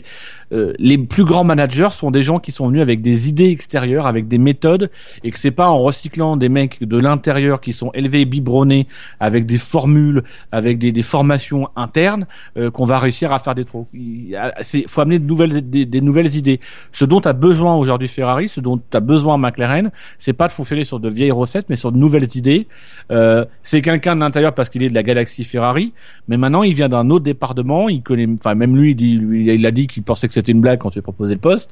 Euh, il va peut-être apporter des choses différentes en termes d'organisation, euh, et puis remettre un petit peu Ferrari dans le droit chemin, euh, euh, laisser aussi peut-être l'équipe faire son travail. Peut-être que tout simplement ce qu'il avait besoin, c'est d'avoir une équipe technique qui soit vraiment sur sa tâche et qui ait pas un supérieur au-dessus. Il va peut-être aussi bah, virer virer des gars, pouvoir discuter face à Alonso et remettre peut-être Alonso un peu à sa place. Voilà, qui, sait, mais laissons-lui le temps, quoi. Et c'est surtout, j'espère que Montezemolo va lui foutre un peu la paix. On va voir ça. euh, Ça, Ouais, c'est pas gagné, mais euh, ça, je sais par exemple que c'était une quand euh, pour que Todd accepte de venir chez Ferrari, ça avait été une, une condition absolument non négociable, c'est qu'il voulait avoir, absolument avoir la paix et gérer l'écurie comme il voulait. Alors après, c'est aussi un message de Montezemolo, je pense à l'adresse d'Alonso, parce que il semblerait que, que Briator se soit proposé. Euh, j'ai cru, j'ai cru lire ça sur euh, sur des sites italiens. Euh, voilà, ils sont pas forcément toujours bien informés, mais bon. Euh, Briator se serait proposé et Montezemolo aurait dit niet. Euh, voilà, il veut pas de Briator. Mais Briator, c'est un peu l'homme de Alonso, donc en mettant Mattiacci, c'est peut-être aussi un moyen de, de dire à Alonso, le patron, ça reste encore moi, même si Dominique Ali part et que et voilà, le patron, c'est encore moi, c'est encore moi. Et c'est pas non plus anodin si on a Alonso qui dédie son podium à Dominique Ali après la course. C'est peut-être justement le signe qu'il y a une petite, euh, une petite lutte interne qui remonte déjà à l'été dernier entre Montezemolo et entre Alonso. Euh, que voilà, Montezemolo essaye de tirer l'oreille, euh, comme il avait déjà pu le faire par le passé avec d'autres pilotes, de tirer l'oreille de Alonso, mais qu'Alonso c'est pas le bonhomme qui veut se laisser tirer les oreilles. Donc politiquement, il voilà, il va insister sur le fait où bah oui, je l'ai pas encore vu. euh, euh, et puis quand il dédie sa victoire, il a dédié à Dominique Ali. euh, voilà, c'est, c'est- je pense qu'il y a pas mal de, de politique interne qui se joue là. C'est de la politique, à mon avis, ce qu'elle en veut dire. hein. Et, et, euh, et, et sincèrement, je, je pense que la prochaine étape pour Ferrari, ça va peut-être en choquer certains, mais c'est de se débarrasser d'Alonso. La meilleure chose pour moi qui peut arriver aujourd'hui à Ferrari, c'est pas c'est pas que je, je, je, déprécie le pilote ou quoi que ce soit, mais je pense que l'échec de Ferrari ces dernières années, c'est aussi un échec du système Alonso, d'une équipe qu'on a montée autour d'Alonso, dont on attendait que Alonso soit le patron, mais qu'il est le patron de la mauvaise des manières, pas comme pouvait l'être à la Schumacher, pas un catalyseur, mais vraiment quelqu'un qui voulait être le patron et un peu le. Enfin, c'est vrai que vous en parliez, c'est Alonso, on le voit tout le temps euh, dans son stand, sur son trône. On sait même pas si Raikkonen en a un fauteuil comme ça. Enfin voilà, Euh, c'est aussi l'échec du système Alonso. C'est un ensemble de choses euh, que la faiblesse de Dominique Ali, elle s'explique aussi par le fait qu'on a un sponsor et Alonso qui, a, qui ont été peut-être un petit peu trop présents et que du coup, bah, laisser finalement euh, filer Alonso chez McLaren l'année prochaine, c'est peut-être pas une mauvaise idée pour faire venir du 109 des jeunes pilotes, parier sur un Hülkenberg et un Bianchi par exemple, euh, parier sur des jeunes et se donner un petit peu le temps de reconstruire euh, quelque chose, de s'adapter euh, et pouvoir espérer euh, d'ici 3-4 ans reviser le titre comme on l'a fait avec Schumacher. Alonso chez McLaren, je dis oui.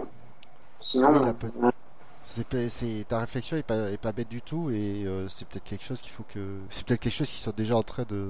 Il se finit quand le, contrôle, le contrat d'Alonso De mémoire, 2016? c'est jusqu'en 2016, je crois. Il y a des options, mais après, bon, ça peut durer encore plus de 10 ans parce qu'Alonso il va rester 10 ans avec Emilio Bottine et tout. C'est... Alonso il Ouais. restera jusqu'à pff, à 70 ans, il sera encore chez Ferrari. Donc voilà, donc pas, pas, pas de drive through de dernière seconde, même pas pour euh, Montagny avec euh, son nouveau museau de chez Mercedes. Je le cite parce que c'est le through de réserve, donc voilà. Ah, parce qu'il a on au bout de 15 soirs, on a compris, c'est tout, voilà. Euh, donc on va passer à la suite de l'émission. On va passer euh, au coup d'œil dans le rétro, la rubrique de Shinji. Oui. Mais que j'ai proposé à Shinji que comme il, il, il était pas en animateur ce soir, que s'il voulait jouer, bah, je pouvais m'occuper de cette rubrique. Et euh, Shinji étant joueur, à, à l'époque, Ouais. c'était encore un ami. Euh, Ouais, tout à fait. voilà, désormais ce n'est plus un ami, c'est un concurrent, c'est un, c'est un rival, c'est un, c'est un pleutre, c'est, c'est, c'est, c'est, c'est, rien. C'est. Je t'emmerde. je vous propose donc de, de jouer et donc de, de faire un, un petit coup d'œil dans le rétro. Euh, donc le Grand Prix s'est déroulé le 20 juin, le 20 mai, le 20 mai, le 20 avril. 20 avril. On va y arriver. Ouh là là. J'ai peur. le, le 20 avril. Et le 20 avril, c'était la 80e victoire du Baron Rouge. Mais du Baron Rouge, Manfred von Richthofen, hein, qui, le, célèbre aviateur, qui le 20 avril 1918 avait euh, abattu son 80e avion euh, pendant la guerre 14-18. Euh, et euh, pour l'anecdote, il est mort le lendemain. Et donc il est resté sur ce chiffre de, de, de 80 victoires, ce qui en a fait l'as des as de, de la Grande Guerre. Et donc c'est notamment en référence à ce personnage-là que on a euh, on a donné le surnom du Baron Rouge euh, à Michael Schumacher pour ce côté euh, vainqueur jusqu'au-delà du réel, euh, etc. Euh, en Formule 1, est-ce que vous savez ce qui s'est passé en Formule 1 un 20 avril?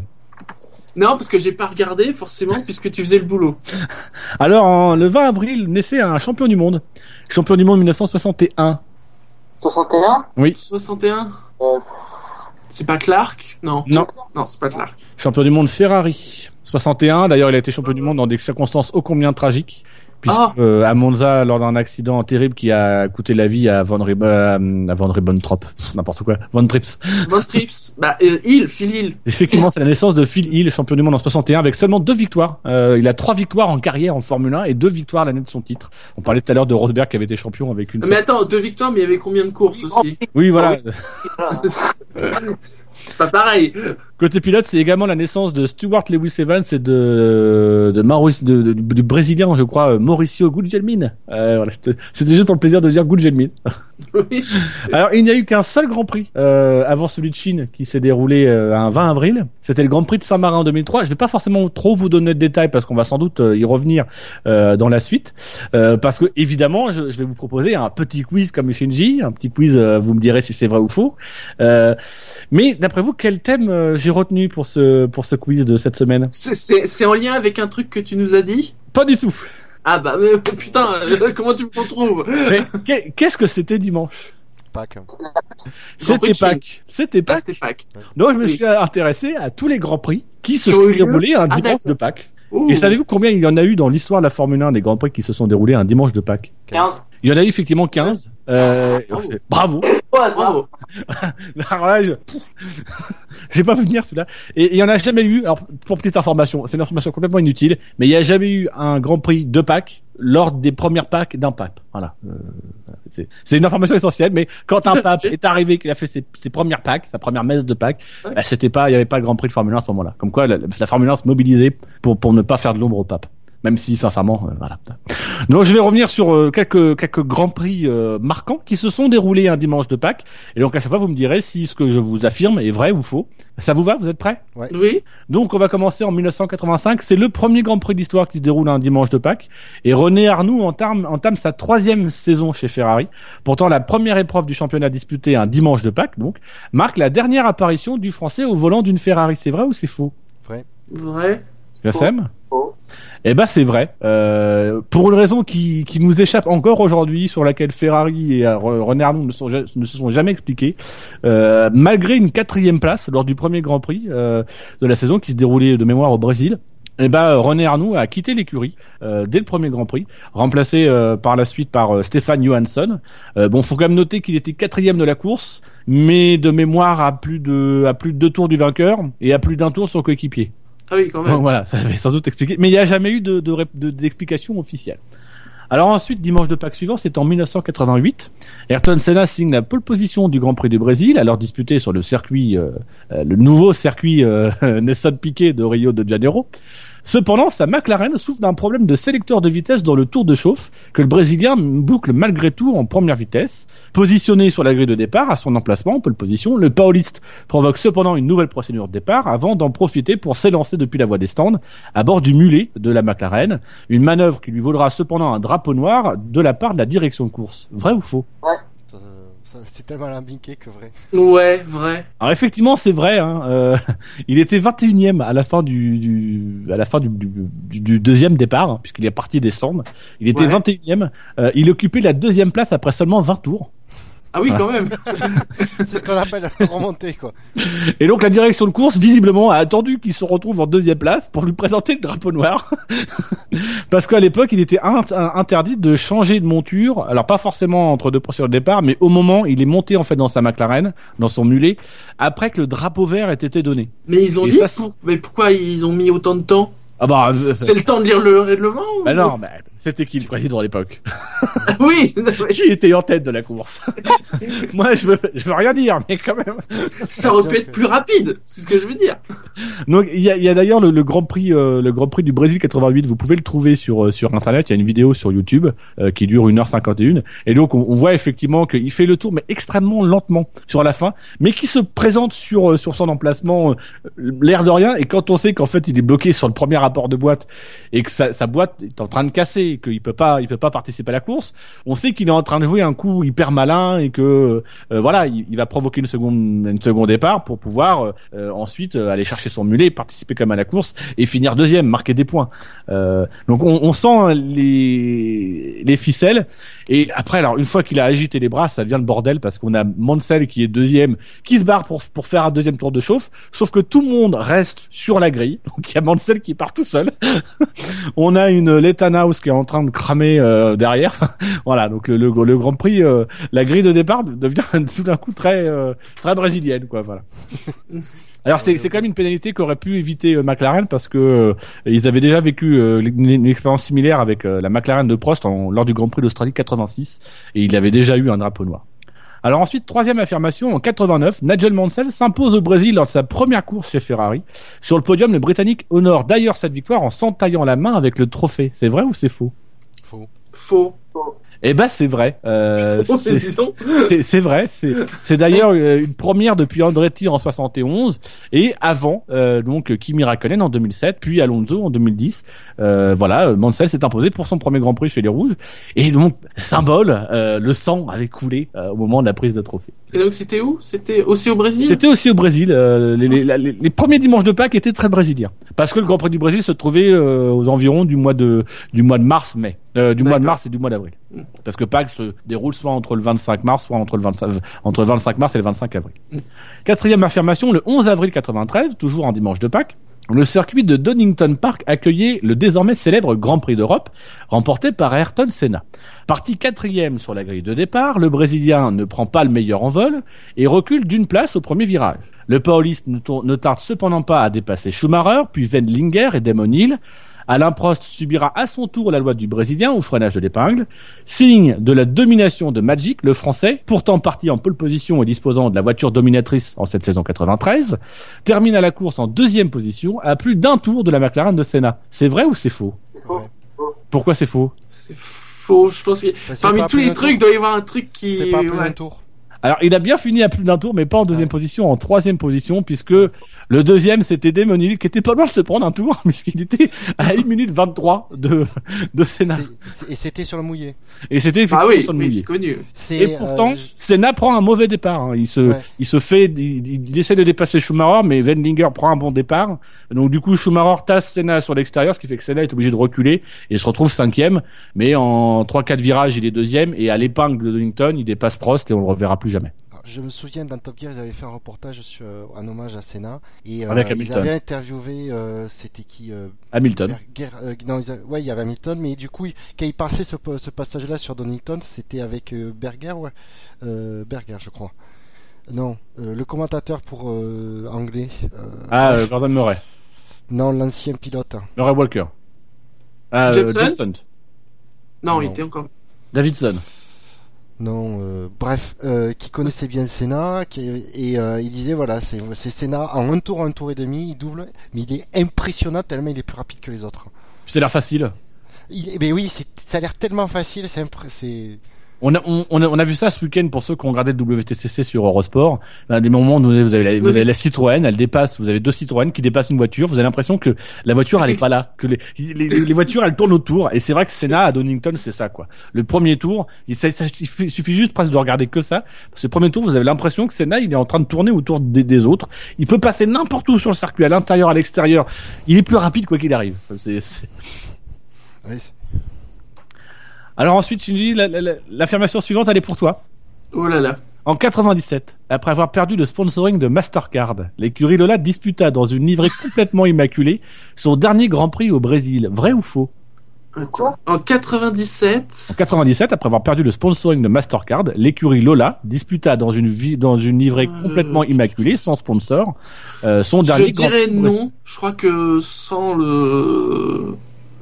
À partir du moment où ils l'ont plus, ils ont même pas euh, participé à la course. Est-ce que vous rejoignez Shinji dans son affirmation? Moi, J'ai même pas compris la question en fait, ça a coupé à ce moment-là. Alors en 97, après avoir perdu le sponsoring de Mastercard, l'écurie Lola disputa dans une livrée complètement immaculée et sans sponsor son dernier Grand Prix au Brésil, un dimanche de Pâques. Et moi, je, je dis faux. Ouais, je- comme Shinji. Parce que je pense qu'à partir du moment où ils ont perdu le truc Mastercard, ils ont plus roulé. Alors, je vais regarder ce qu'on dit sur, euh, sur le site. On dit que c'est faux. Et effectivement, euh, c'est faux. Euh, ils étaient bien présents lors du Grand Prix du Brésil. Ils étaient dans les garages, mais ils n'ont jamais participé au Grand Prix parce qu'ils n'avaient pas les moyens. Et c'est seulement après le Grand Prix du Brésil qu'ils ont annoncé euh, la fin de l'aventure Lola.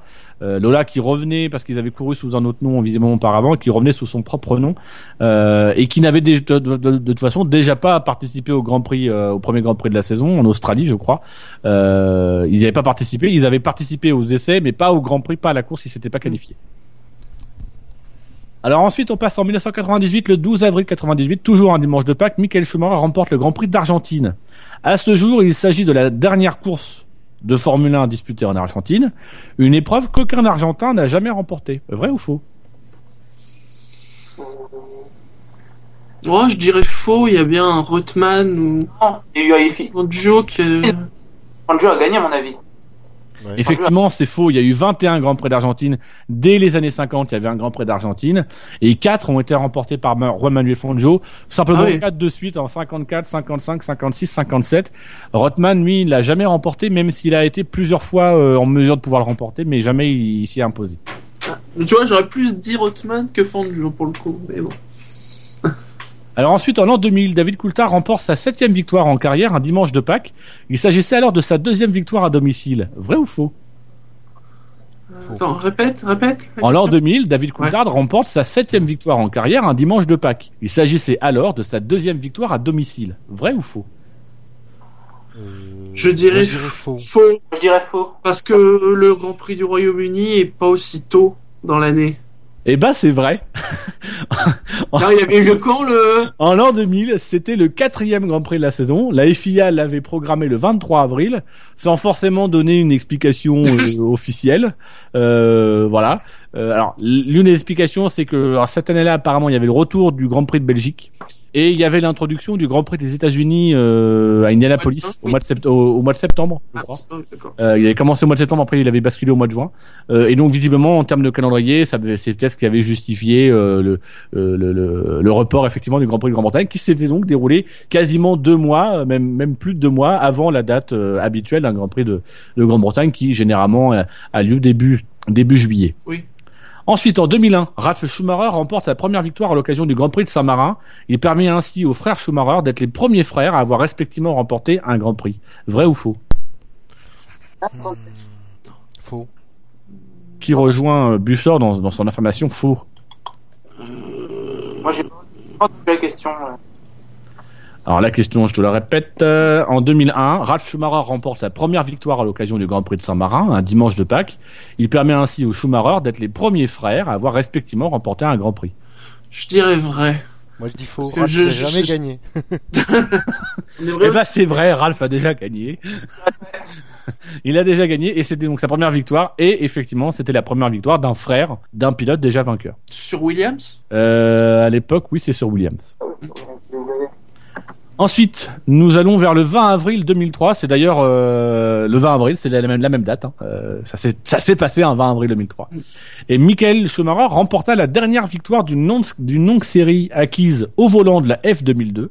Cependant, en ce dimanche de Pâques, l'humeur n'était pas à la célébration dans le clan Schumacher. En effet, sur le podium, les deux frères Schumacher portaient un brassard noir en signe de deuil après le décès de leur mère. Vrai ou faux? Ouais, ouais, je m'en souviens. Vrai? Je m'en souviens.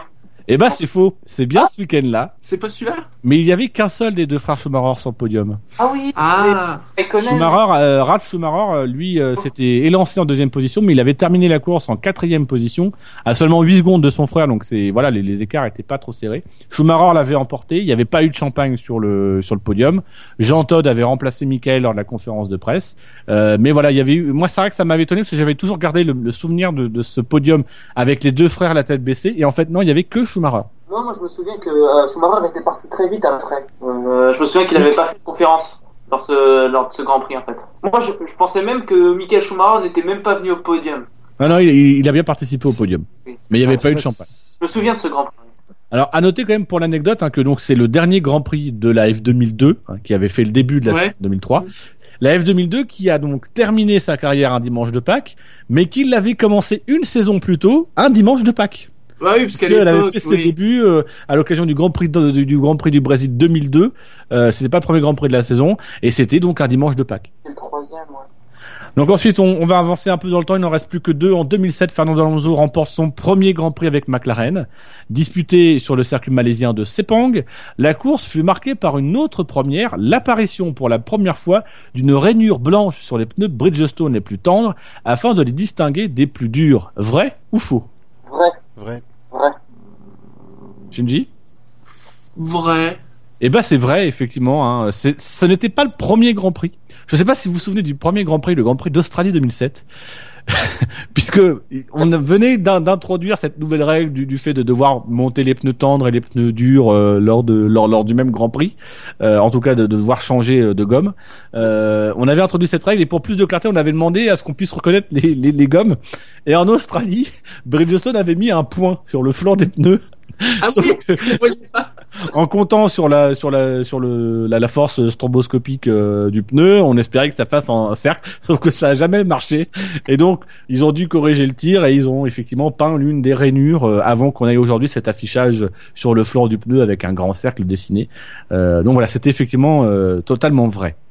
Et donc enfin en 2010, lors du Grand Prix de Malaisie, Sébastien Vettel s'impose après s'être élancé de la troisième position. Une victoire qui permet à l'Allemand de remonter au deuxième rang du championnat pilote, un championnat pilote alors mené par Felipe Massa. Vrai ou faux? Attends, 2010. En 2010. Je dirais faux. Bouchard, tu dis faux toi aussi Je dirais vrai. Moi, Je vais regarder un peu sur le chat. euh, Vettel était premier, je crois, à ce moment-là. Alors Vettel, il gagne le Grand Prix du- du- de Malaisie, mais il remonte au deuxième rang de, du, du, du, du- du classement. Est-ce que c'est derrière Massa? Oui, c'est vrai. Moi, je dirais vrai. Effectivement, c'est vrai. Hein, c'est d'ailleurs la dernière fois que Massa était en tête du championnat du monde des constructeurs. Euh, il avait fait un, un plutôt bon début de saison, en tout cas régulier. Il avait été euh, deuxième à Bahreïn derrière euh, Alonso. Il avait été sur le podium euh, en troisième position euh, lors du deuxième Grand Prix en Australie. Et là, il avait marqué, je crois, euh, six points, euh, six points lors du, du, du troisième Grand Prix, suffisant pour marquer 39 points, pour avoir 39 points à son compteur. Là où Alonso et Vettel, avec respectivement une victoire et euh, un podium, euh, n'avaient que, euh, je crois, 37 points. Euh, donc, était deuxième ex aequo, mais derrière Massa. Euh, voilà. Et euh, Weber et Hamilton avaient eux aussi été réguliers, mais n'avaient jamais pu euh, faire mieux que, que Massa. Donc Massa, en 2010, au tout début, il a bien mené le championnat. Il a bien été meilleur que Alonso au tout début. Qu'est-ce qui s'est passé après On ne sait pas. Il y a cru, hein. de toute façon, Vettel n'a jamais été euh, numéro 1 mondial en 2010, à part lors du dernier Grand Oui. Prix, je crois. Déjà, c'est la seule fois où il a été premier, c'est Bah, le oui, c'est le premier champion, je crois, à avoir été champion en, en étant en tête du championnat euh, que lors de, de, du- de la dernière course. Il y a eu Alonso, il y a eu Weber, mais jamais, euh, jamais Vettel. Il avait mal commencé, euh, il avait mal commencé l'année en plus, hein, Vettel. Il y a eu des problèmes avec Weber, des problèmes de fiabilité cette année-là, je crois. Alors je me dois de citer Gus Gus qui sur le chat nous dit c'est plus dur quand c'est Shinji qui fait le quiz parce que Shinji est plus dans les choses évidentes comme dans les pronos. Je, je ne répondrai pas à quelqu'un qui a sorti euh, de si horribles choses euh, au cours de ce, ce podcast. Donc messieurs, voilà, on a fait à peu près le à peu près à peu près le tour. C'est l'heure de finir cette cette émission.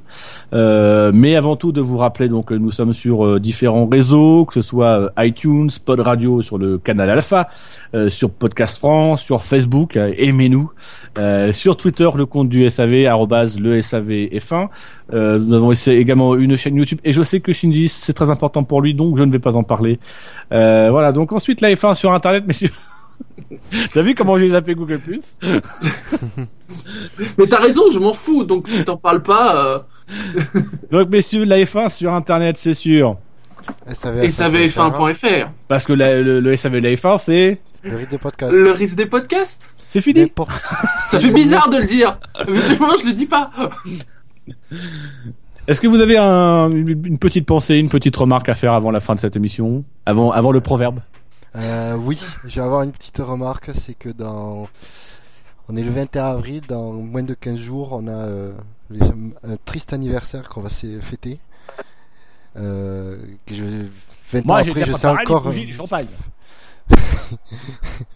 Ouais, non, mais voilà, c'est un truc, c'est euh, un des rares événements que 20 ans après, je sais exactement ce que je faisais à, à l'heure précise, tellement ça m'a marqué. Et voilà, c'est juste pour penser que ben, en 20 ans, on a de la chance, il y a beaucoup de progrès de sécurité qui ont été faits en sport automobile, et particulièrement en F1, et que ça a coûté cher, mais ça a servi de leçon. Et rappelons que nous sommes aussi à 14 jours, euh, enfin à, à deux semaines moins un jour euh, de la disparition de Roland Ratzenberger. Exactement. Profitons-en. Parce que ça va sans doute être euh, une année de plus le gros cocu de l'histoire, Ouais. alors que lui aussi est mort euh, en Formule 1 et euh, il a eu le malheur de pas être champion du monde, mais il est aussi mort en Formule 1. Lui, par exemple, cette année, on n'a pas fêté son anniversaire, alors que Senna, il a eu le droit à un beau, un beau Google le, le jour de ses 54 ans. Euh, voilà. Je dis ça, je dis rien. je sais pas si on fera quelque chose de spécial euh, cette année. On a déjà fait. Ouais, on a déjà fait. donc. On vous repassera euh, l'émission qu'on avait fait il y a 2-3 ans. Voilà. Hop, on changera un peu le, le- juste le nom et hop. On fera genre, tu sais. Cette émission était enregistrée en 2014. Donc, cette émission a été enregistrée le 30 avril. euh, Je précise pas la date. Donc messieurs, si, si c'est tout pour cette émission, je, je me dois de de- d'abord de, vous donner l'opportunité de saluer nos, nos auditeurs, de leur dire adieu, parce que c'est la dernière émission que nous allons faire. Sont- Probablement, oui. Parce que l'ambiance est trop merdique dans, dans cette équipe. Euh, la traîtrise, euh, les couteaux vont enfin tomber. Ça va être la nuit, la nuit des, des petits couteaux, parce qu'on a, n'a pas un a gros budget. Anion 0884 qui précise qu'en fait c'est dans 9 et 10 jours, vous savez pas compter. Bon, bah, J'ai dit ça, tu, de 15 tu dis ça parce que t'es en live, mais les gens qui Oui. écoutent le podcast demain, pour eux, c'est dans 8 et 9 jours. Ah ah On la ramène, moi Ambiance de merde. Donc, messieurs, je, je vous propose de, de finir cette émission et finir cette aventure que fut le SAV de la F1 sur un proverbe. De et c'est un proverbe. Évidemment, cette année, vous allez bouffer du proverbe britannique. hein. Euh, voilà, je suis Oui, désolé. c'est la thématique cette année, c'est la proverbe de la stabilité du pilote. Euh, et on, on aurait pu tomber pire. J'aurais pu avoir cette, cette idée face à, à un champion euh, euh, allemand, par exemple, ou espagnol. Euh, mais les proverbes britanniques sont souvent très drôles, notamment celui-ci. Une vache ne sait pas ce que vaut sa queue jusqu'à jusqu'à ce qu'elle l'ait perdue.